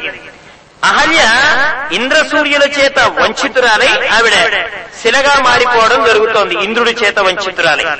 ఈ గౌతముడు మాతృవిహీనులుగా ఉన్న ఈ బిడ్డల్ని చూశాడు. ఇప్పుడు ఆవిడేమో శిలైపోయింది. ఆవిడ శిలారూపాన్ని ధరించేసింది అక్కడ మనం ఆల్యా శాపవృత్తాంతం చెప్పుకుంటాం కదా. అలాగా ఆవిడ అలా అయిపోయింది కదా. ఈ బిడ్డలు ఎలాగా అని ఆలోచించి వీరిని ఎలా పోషిస్తాను అని అనుకుంటూ ఇలా నారదుడు ఆ దారిలో కనిపించాడు. గౌతములు వారన్నారు ఏమయ్యా మరి వీళ్ళ పోషణ ఎలాగా? నా భార్య అలా శిలగా పడిపోయింది ఆవిడ. ఎవరికీ కనిపించకుండా ధూళి దూసర గ్రస్తమై అలా పడిపోయింది ఆవిడ. ఇప్పుడు వీళ్ళ పోషణ ఎలాగా? అని అనగానే గౌతమ మునీంద్ర విధి విధానం ఎవరు మార్చగలరయ్యా? నువ్వు ఈ బిడ్డని పోషించలేవు కాబట్టి ఈ శతానందుణ్ణి తత్వవేత్త అయిన జనక మహారాజు దగ్గరికి పంపించు. అందుకే మనకి ఇద్దరు పురోహితులు కనిపిస్తారు. సీతారాముల వారి కళ్యాణంలో కూడా అమ్మవారి యొక్క పూర్వ వృత్తాంతం వాళ్ళ యొక్క వంశ వృత్తాంతం చెప్పడానికేమో శతానందులు వారు నిలబడతారు. ఈ వైపున రామచంద్రమూర్తి యొక్క వంశక్రమాన్ని వివరించడానికి వశిష్ఠుల వారు నిలబడతారు. ఆ శత శతానందుల వారే గౌతముడికి అహల్యకి పుట్టినటువంటి బిడ్డ. ఆయనని జనక మహారాజు దగ్గరికి పంపించమన్నాడు. నీ కుమారుడు భవిష్యత్తులో ఆయన ఆస్థానానికి పురోహితుడు అవుతాడు సంతానహీనుడైన కుంజరుడు అనే వానర శ్రేష్ఠుడు ఒక ఆయన ఉన్నాడు. ఆయన చూచి స్వామివారు పరమశివుల వారే సాక్షాత్తు వారికి వరాన్ని అనుగ్రహించారు. మీకు సంతానం కలిగే అవకాశం లేదు. ఒక ఋషి పుత్రికని పెంచుకునే అవకాశం మీకు వస్తోందని చెప్పారు. అందువల్ల మీరు వెళ్ళి తీసుకువెళ్ళి ఈ అమ్మాయిని ఈ అంజనా అనేటువంటి అమ్మాయిని ఆ ఈయనకి అంటే ఈ కుంజరుడికి పెంచుకోవడానికి ఇవ్వమని చెప్పాడు. అప్పుడు మన అంజన ఈ కుంజరుడికి పెంపుడు కుమార్తె అయ్యి అల్లారుముద్దుగా పెరుగుతోంది. క్రమక్రమంగా అంజన యవనవత అయిపోయిన తరువాత కుంజరుడు యుక్త వయస్సు వచ్చిన తన కుమార్తెకి తగిన వరుడు ఎక్కడుంటాడా అని వెతకడంలో నిమగ్నమయ్యాడు.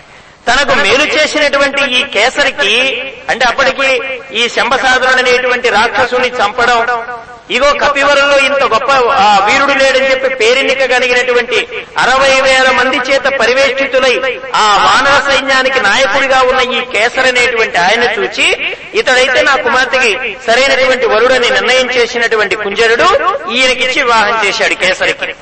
వెంటనే ఈ కేసరికి అంజనకి అనుకూల దాంపత్యం ఏర్పడుతుందని ఉభయ పక్షాల వారు భావించారు. వారిద్దరికీ వైభవపేతంగా వివాహం జరిగింది. ఇలా వారి అనుకూల దాంపత్యంలో సంతోషాలు పండించుకుంటున్నారే కానీ సంతానం మాత్రం ఎన్నాళ్ళకు కలగలేదు. ఆ విచారం వాళ్ళని బాధిస్తున్న సమయంలో అంజనాదేవికి తన భర్త లాంటి మహావీరుడైన కుమారుణ్ణి కనాలనేటువంటి కోరిక తీవ్రంగా ఉంది ఆవిడ. సరే భర్త వల్ల తాను వీరపత్నిగా గౌరవింపబడుతోంది కదా. పరాక్రమవంతుడైనటువంటి కుమారుణ్ణి కంటే వీరమాతగా ఆవిడ కీర్తికెక్కుతుంది వీరమాత వీరప్రసూహు అని అమ్మవారి నామాల్లో ఒక నామం.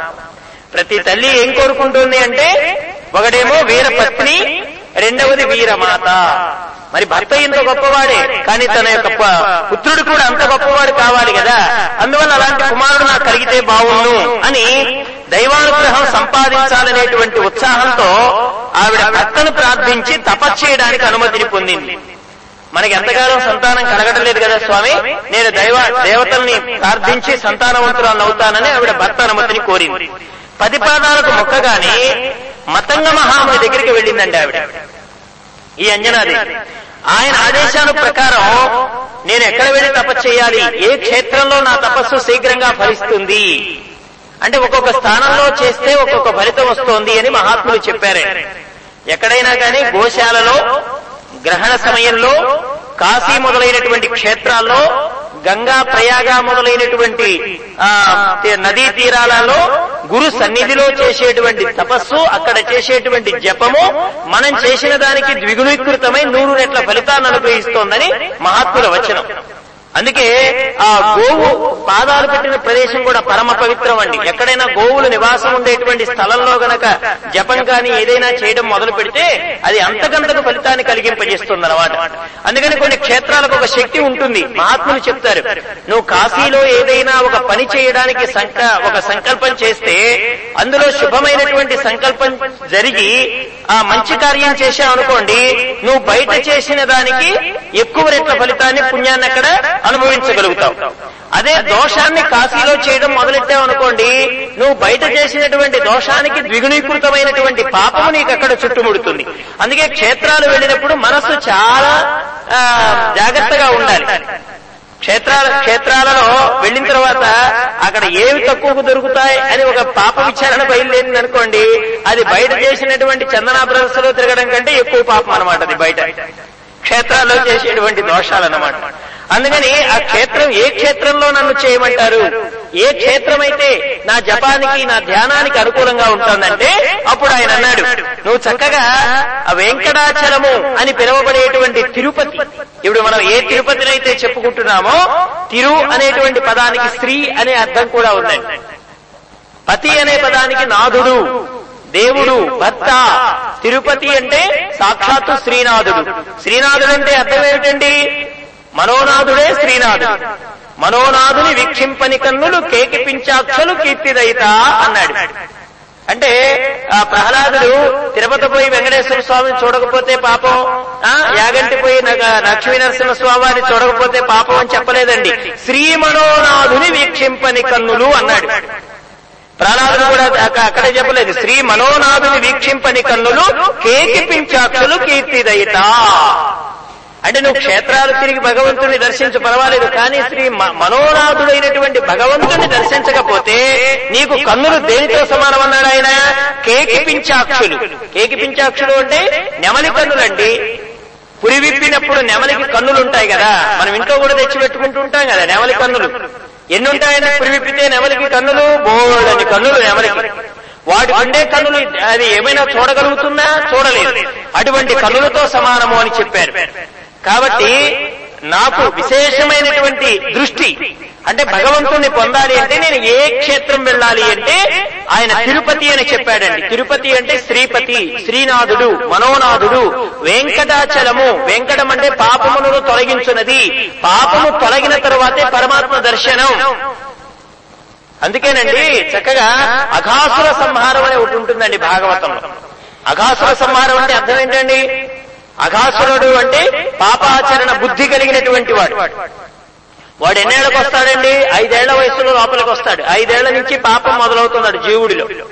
ఐదేళ్ళ ముందు చేసిందంతా బాల్యంలో కొట్టివేయబడుతోంది. ఐదు తర్వాత అక్కడ మనస్సు అనేటువంటిది ప్రయాణం చేయడం ప్రారంభం చేయడం మొదలెడుతోంది. అది మనకు మైత్రేయ మహర్షులు వారు మృక మనకి ఆ ఏది? మార్క ఇది ఆ, విదురుడు. విదురుడనేటువంటి ఆయన అక్కడ మహర్షుల వారు శూలదండన విధించబడినటువంటి మహర్షుల వారి దగ్గరికి వెళ్ళేటప్పటికి అది కాస్త పన్నెండేళ్ళకు మారుతుంది అనుకోండి భారతంలో. అంటే ఆ పాపం అనేటువంటి దాన్ని తొలగించుకునేటువంటి ప్రయత్నం చేయాలి. అందుకని ఆయన ఏం చెప్పాడు? అమ్మా వెంకటాచలాన్ని చేరు. పాపములు తొలగించగలిగినది అది అక్కడ వృషభాద్రి అనేటువంటి స్వామివారి కొండ ఉంటుంది. వృషభం అంటే అర్థం ఏమిటండి? నంది. నంది అంటే అర్థం ఏమిటి? ధర్మం. అద్రి అంటే కొండ. అంటే నువ్వు దేనిని ఆదర్శం ఆదా ఏది? అదే అధిష్టానం ఆధారం చేసుకోవాలి. అధిష్టాన వస్తువును ఆధారం చేసుకోవడమే బుద్ధి అన్నారండి మహాత్ములు. అధిష్టాన వస్తువును ఆధారం చేసుకోవడం. అధిష్టానం అంటే బ్రహ్మ. బ్రహ్మ వస్తువును ఆధారం చేసుకోవడమే నిజమైన బుద్ధి. ఇప్పుడు మనం అడిగారు అనుకోండి అమ్మా నీకేమిటి ఆధారం అంటే నా బ్యాంకులో రెండు లక్షలు ఉన్నాయండి. మా అబ్బాయి యూఎస్సీలో ఉద్యోగం చేస్తున్నాడండి. మా ఆయన గారు చనిపోయారండి వారి పెన్షన్ వస్తుందండి. అంటే ఆధారం అనగానే మనం ఏం చెప్తున్నాం? మన ఇల్లు మన పింఛను మన అబ్బాయి ఉద్యోగం చేస్తున్నాడు ఇవన్నీ చెప్తున్నాం. కానీ నీకు ఆధారం ఎవరున్నారు? అంటే అడిగో పరమాత్మ. ఏమండి ప్రహ్లాదుని ఎవరు అడిగారండి? నీకు ఆధారం ఏదని హిరణ్యకశ్యపుల వారు అడిగాడు నీకు ఆధారం ఏది? అని అడిగాడు. నీకు ఆధారం ఏదంటే ఆయన మిద్దెలు మేడలు రాక్షసులు పిల్లలు వీళ్ళందరినీ చూపించలేదండి. ఆయన ఎవరిని చూపించాడు? ఆధారం అధిష్టాన వస్తువు ఆధారం అన్నాడు ఆయన. అధిష్టానం ఎవరు? పరమేశ్వరుడు నారాయణమూర్తి. ఆయన నాకు ఆధారం అన్నాడు. అంటే అధిష్టాన వస్తువును ఆధారం చేసుకోవడమే నిజమైన బుద్ధి. నీకు ఆధారం అనగానే మేడలు మిద్దెలు ఇవన్నీ చూపించావనుకో అంటే ఈ ఆధారాలు ఏం చూపిస్తున్నావు? అవి అధిష్టానం కాదండి. అవి అధిష్టాన వస్తువులు కావు. నీకు ఆధారంగా కనిపిస్తున్నట్లుగా భ్రమింపగలిగింపజేసేటువంటి వస్తువులే అవి. వాడి పట్టుకు ఊగులాడితే నీకు ఉపయోగం లేదు.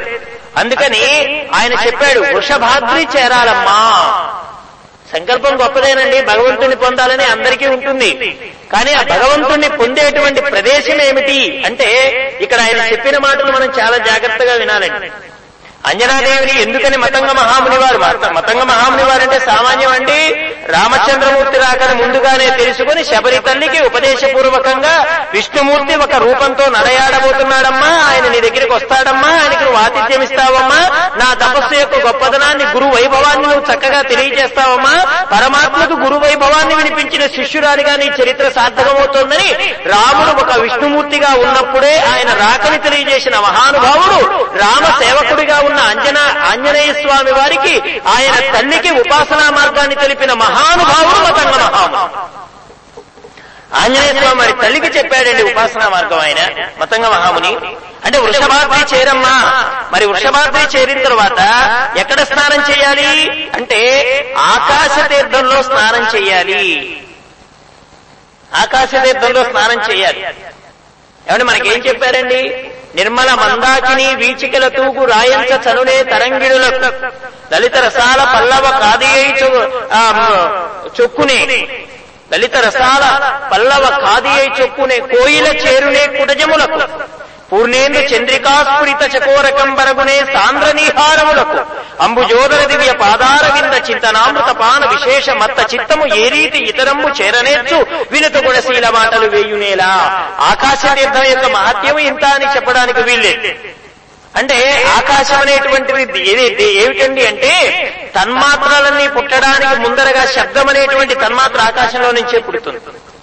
అంటే అన్ని అన్నింటికి పుట్టడానికి కారణమైనది ఆకాశం. అమ్మ చెప్పారే అన్నింటికి అవకాశం ఇస్తున్నది ఆకాశం అని. అందుకని ఆకాశ వాయు వాయు అగ్ని అగ్ని ఆపహ ఆపహ పృథివీ పృథివ్యా ఓషధి ఓషధేభ్యో అన్నమని మనకు మహాత్ములు తెలియజేస్తున్నారు. అటువంటి ఆకాశ గంగలో స్నానం చెయ్యమ్మా. ఆ ఆకాశ గంగలో స్నానం చెయ్యి. తర్వాత ఏం చెప్పాడు? ఇంద్రియాలన్నింటినీ నిగ్రహించి తపస్సు చేయాలమ్మా. బయట బాహ్య వ్యాపారాలకు వెళ్ళడం కాదు. ప్రాణ మనోబుద్ధి పంచేంద్రియంబుల బహిరంగ వీధుల బారణీక అని చెప్తాడు.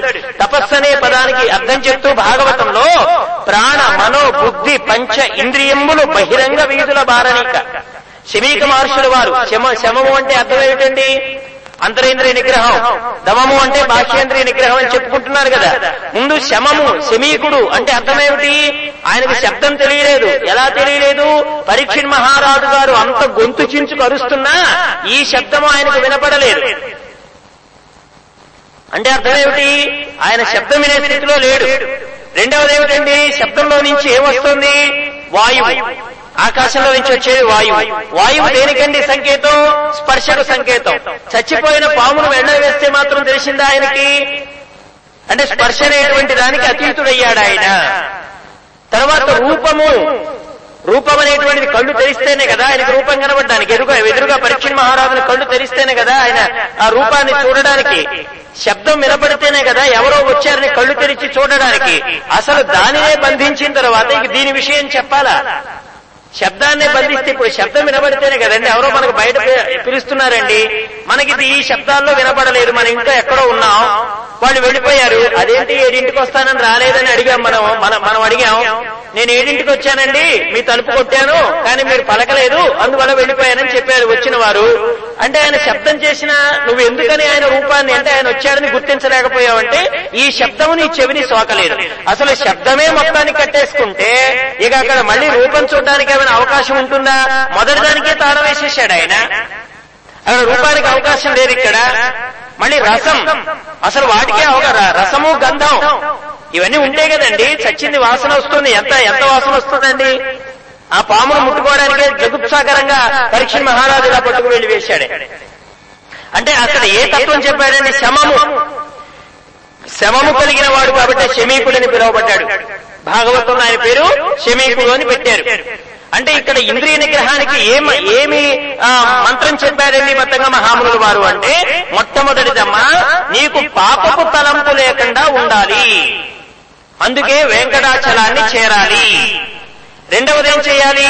ధర్మబద్ధంగా తపస్సును ప్రారంభం చేయాలి ధర్మబద్ధమైన దృక్కు కలిగి ఉండాలి. అందుకే వృషభాద్రి అనేటువంటి స్థానం చెప్పాడు. మరి స్నానం ఎక్కడ చేయాలి? ఆకాశ గంగలో చేయాలి.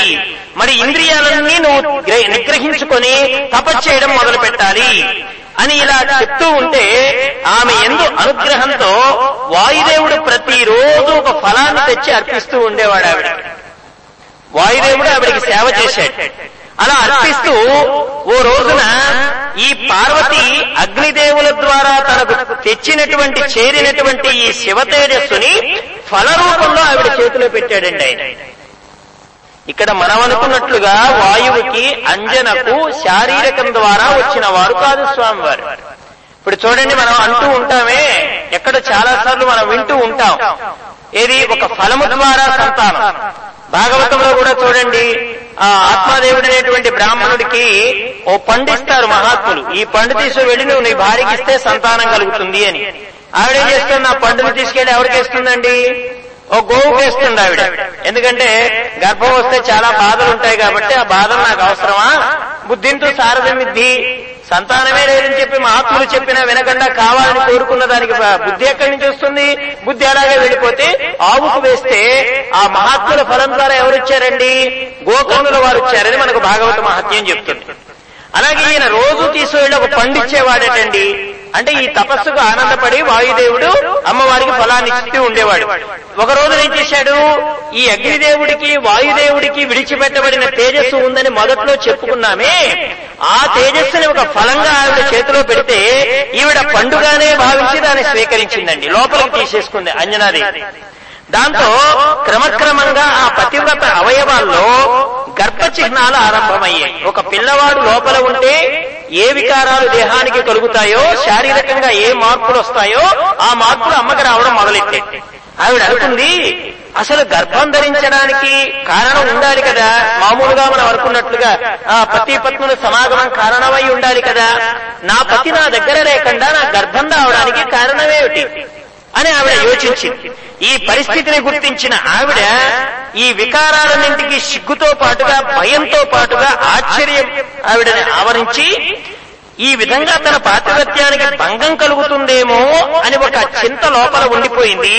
కానీ ధ్యానం మాత్రం వేదడం లేదు ఆవిడ. ఇంత వికారాల లోపల కలుగుతున్న పరమాత్మ ఏంది దృష్టి పెట్టింది ధ్యానమును వేడలేదు. అలాంటి భయంతో ఉన్న అంజనతో ఆకాశవాణి ఒక మాట చెప్పిందండి. మా భూత్తే వ్రతభంగోయా మా విషీదా వరానని దేవ ప్రసాదత్తే గర్భే మహావ్యక్తి భవిష్యతి అని చెప్పిందండి ఆ శరీరవాణి.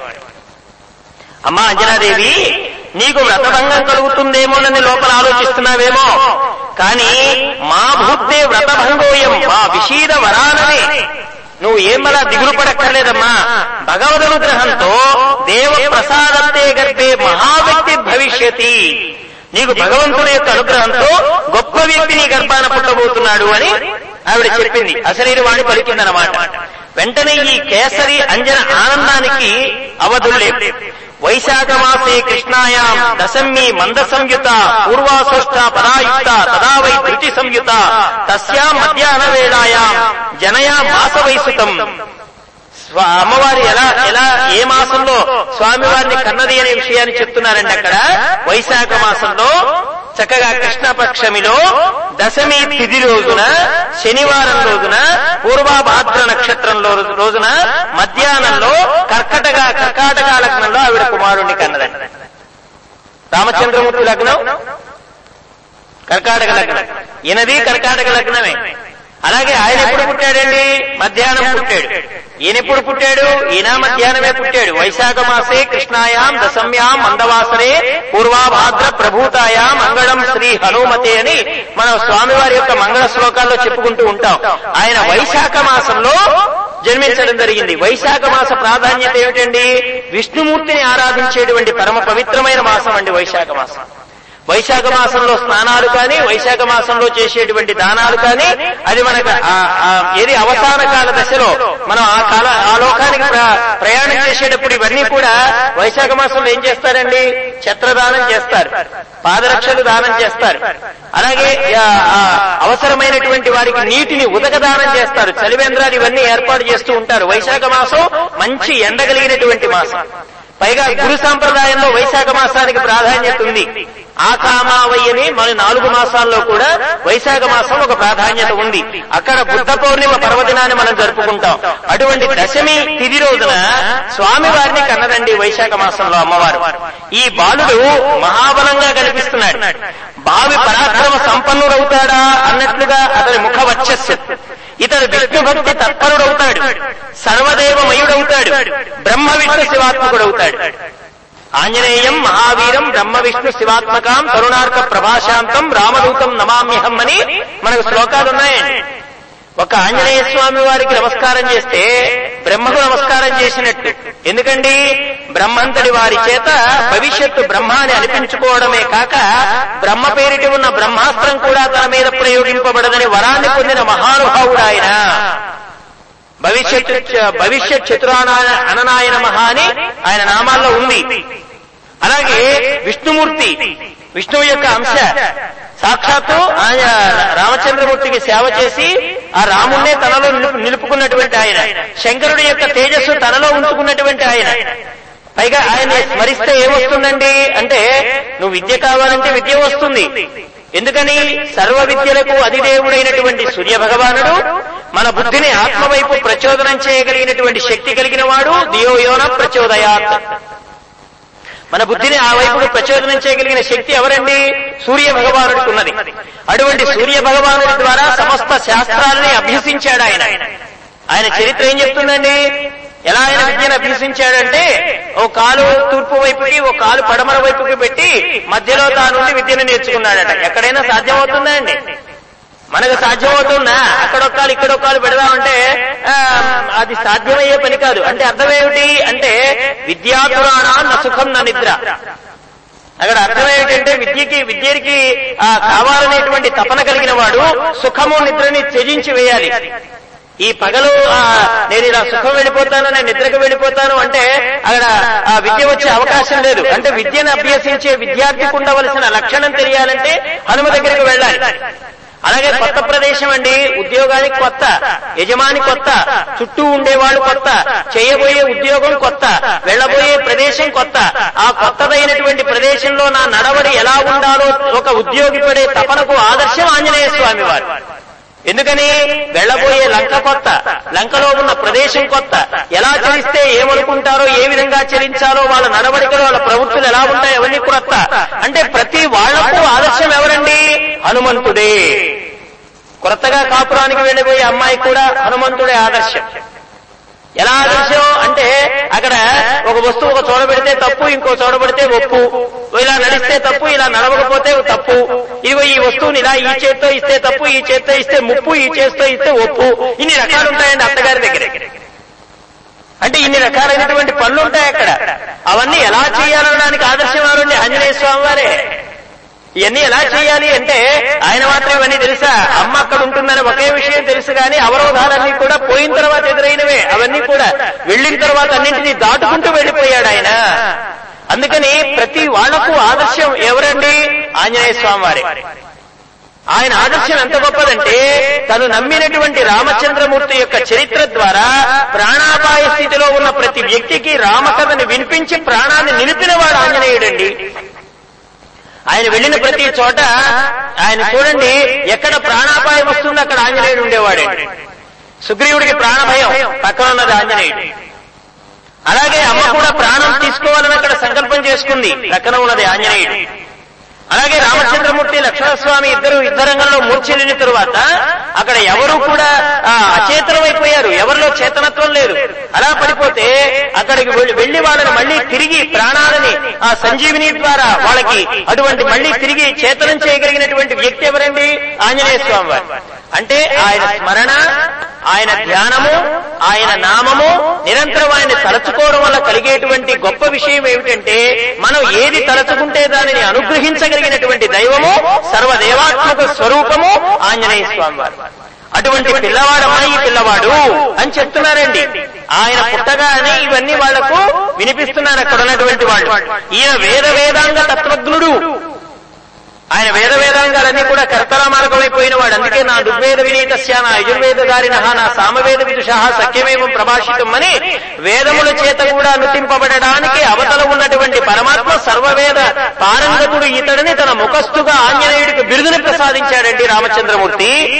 అటువంటి వేద వేదాంగ కోవిదుడు ఆయన. ఈయన సర్వ విద్యా విశారదుడు.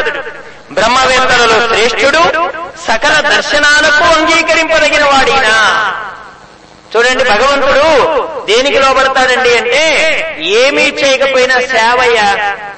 సేవ చేయగలం కదా దాసుడిగా ఉండగలం కదా. పరమాత్మని ఏ విధమైనటువంటి ఆ దారిలో మనం పొందొచ్చు అంటే అన్నింటికి ఆధారం ఎవరండి అంటే హనుమంతుడు. సేవ ద్వారా కూడా భగవంతుడిని పొందొచ్చు అని తేలిక మార్గాన్ని మనకు ఉపదేశం చేసిన వాడు. సేవా భక్తి తత్పరుడైన శ్రీరా సీతారామపాద సేవా ధురంధరాయ నమః. చిట్ట చివరి నామం ఏం చెప్పారండి? సీతారామ పాద సేవా ధురంధరుడు అంటే ఆయనకున్న ఒక ఏకైక అర్హత ఏమిటి?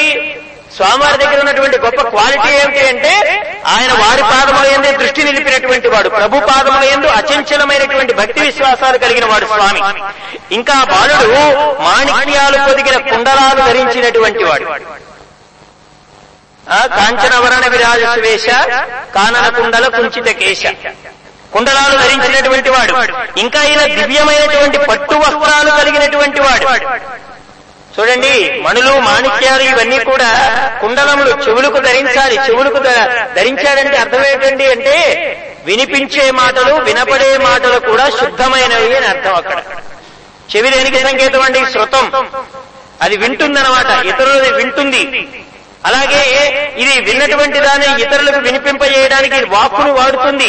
అంటే వినేది రామమయమయ్యేది వినిపించేది కూడా రామమయమైపోయేది ఏదో అదే ఆంజనేయుడు అంటే అంటే వినే శబ్దం అంతా కూడా రామ సంబంధమైనది వినిపించే శబ్దాలన్నీ రామ శబ్ద రాముడిగా ఉండేటువంటివే.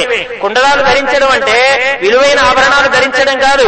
ఏది విష్ణువుకి నిజమైనటువంటి ఆభరణం అంటే ఆ అక్కడ భాగవతంలో చెప్తారండి ఏవి చెవులకు భూషణములు?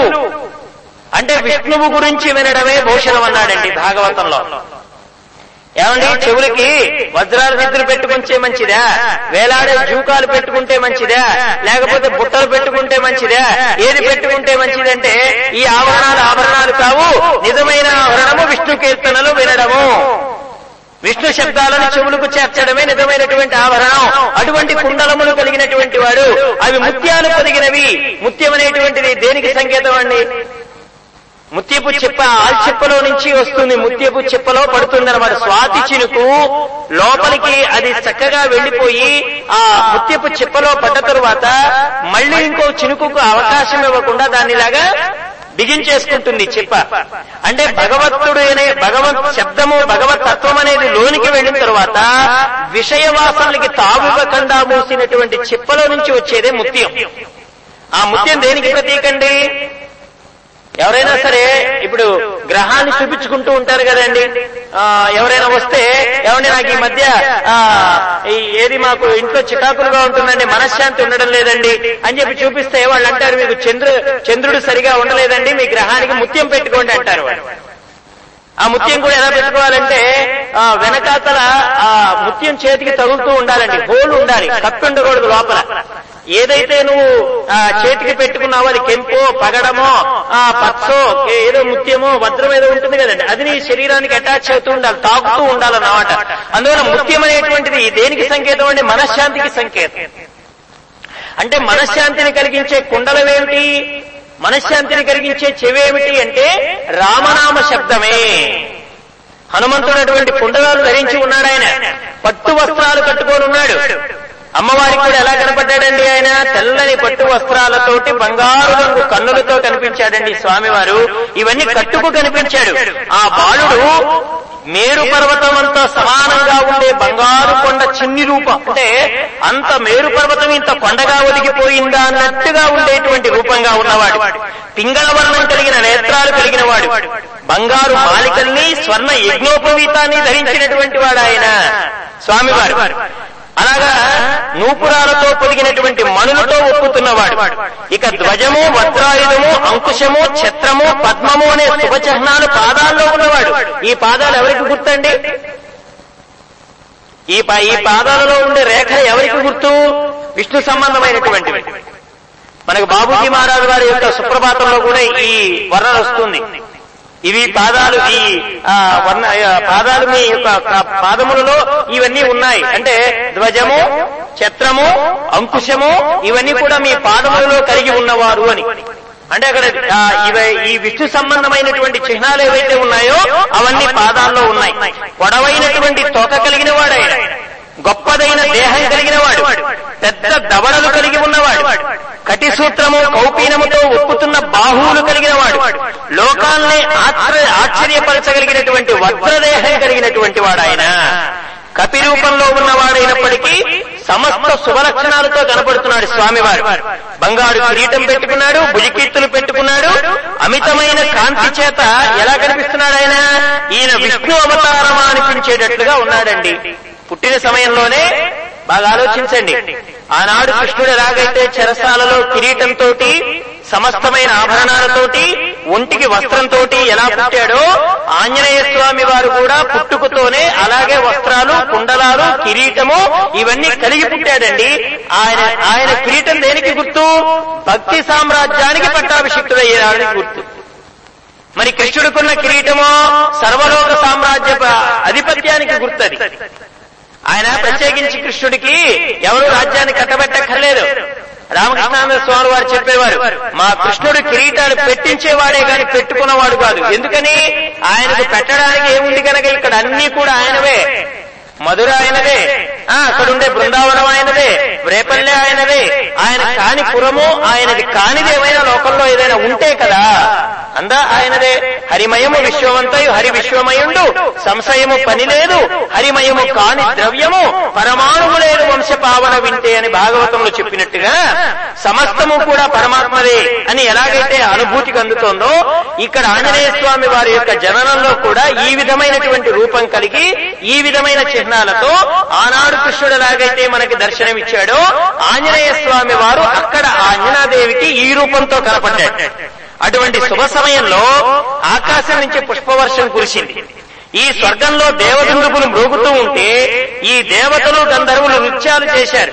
ఓహో మనకు ఆనంద సమయం ఆ, ప్రారంభమైంది. రాక్షస సంహారాలు చేయడానికి ఒక మహావీరుడు ఉద్భవించాడని వాళ్ళందరూ ఆనందపడుతూ ఉన్నారు. ఈ సిద్ధులు చారణలు స్తోత్రాలు చేశారు. ప్రపంచమంతా సుఖవాయువులు వీచాయి నదులు స్వచ్ఛమైన ఉదకాలతో ప్రవహించాయి ప్రకృతి అంతా పొరకించిపోయింది ఈ కేసరి ధర్మపత్ని అయినటువంటి అంజనాదేవి ఆవిడ ప్రసవించినటువంటి సమయంలో ఈ మునులు చేసేటువంటి గార్హాపాత్యము అహావనీయము దాక్షిణాగ్ని అనేటువంటి మూడు అగ్నులు కూడా ప్రదక్షిణాకారంతో జ్వాలలతో వెలగడం మొదలయ్యాయి.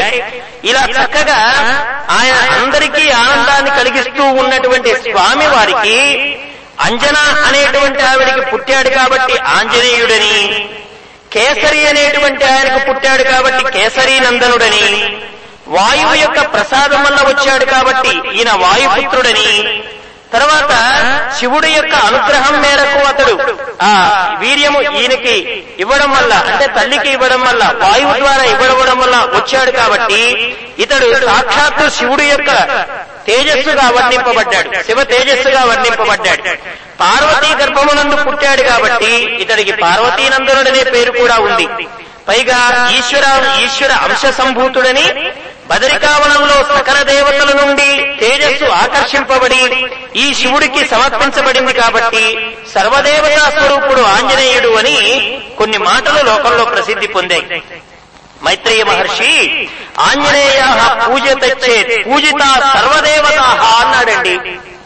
పరాశర మహర్షుల వారు చెప్పిన మాట ఏమిటంటే ఒక్క ఆంజనేయ స్వామి వారిని పూజిస్తే చాలయ్యా సకల దేవతల్ని పూజించినట్టే అని సాక్షాత్తు బ్రహ్మగారు చెప్పినటువంటి మాట అట అటువంటి మాటని ఆధారం చేసుకొని ఆయన జననాన్ని గురించి మనం చెప్పుకున్నాం. ఆయన సర్వదేవత స్వరూపుడు ఆంజనేయుడని ఆయన జనన విషయాన్ని చెప్పడం జరిగింది. ఆ తర్వాత ఆయనకున్నటువంటి పేర్లు ఏమిటి? ఆయన్ని కూడా ఎలా వచ్చాయి? మరి వీటిలో హనుమంతుడనే పదం లేదు కదా? మరి ఆ హనుమంతుడనే పేరు రావడానికి కారణం ఏమిటి? అనే విషయాలన్నీ కూడా పరాశర మహర్షుల వారిని మైత్రేయ మహర్షుల వారు అడగడానికి పూనుకుంటున్నారు. ఆ పేర్లని పేర్ల వెనక ఉండేటువంటి ఉత్తరార్థాన్ని మనం రేపటి రోజు తెలుసుకునేటువంటి ప్రయత్నం చేద్దాం. అంతవరకు వాసుదేవ. వాసుదేవ. వాసుదేవ. జై సద్గురుదేవ. జై సద్గురుదేవ. ఓ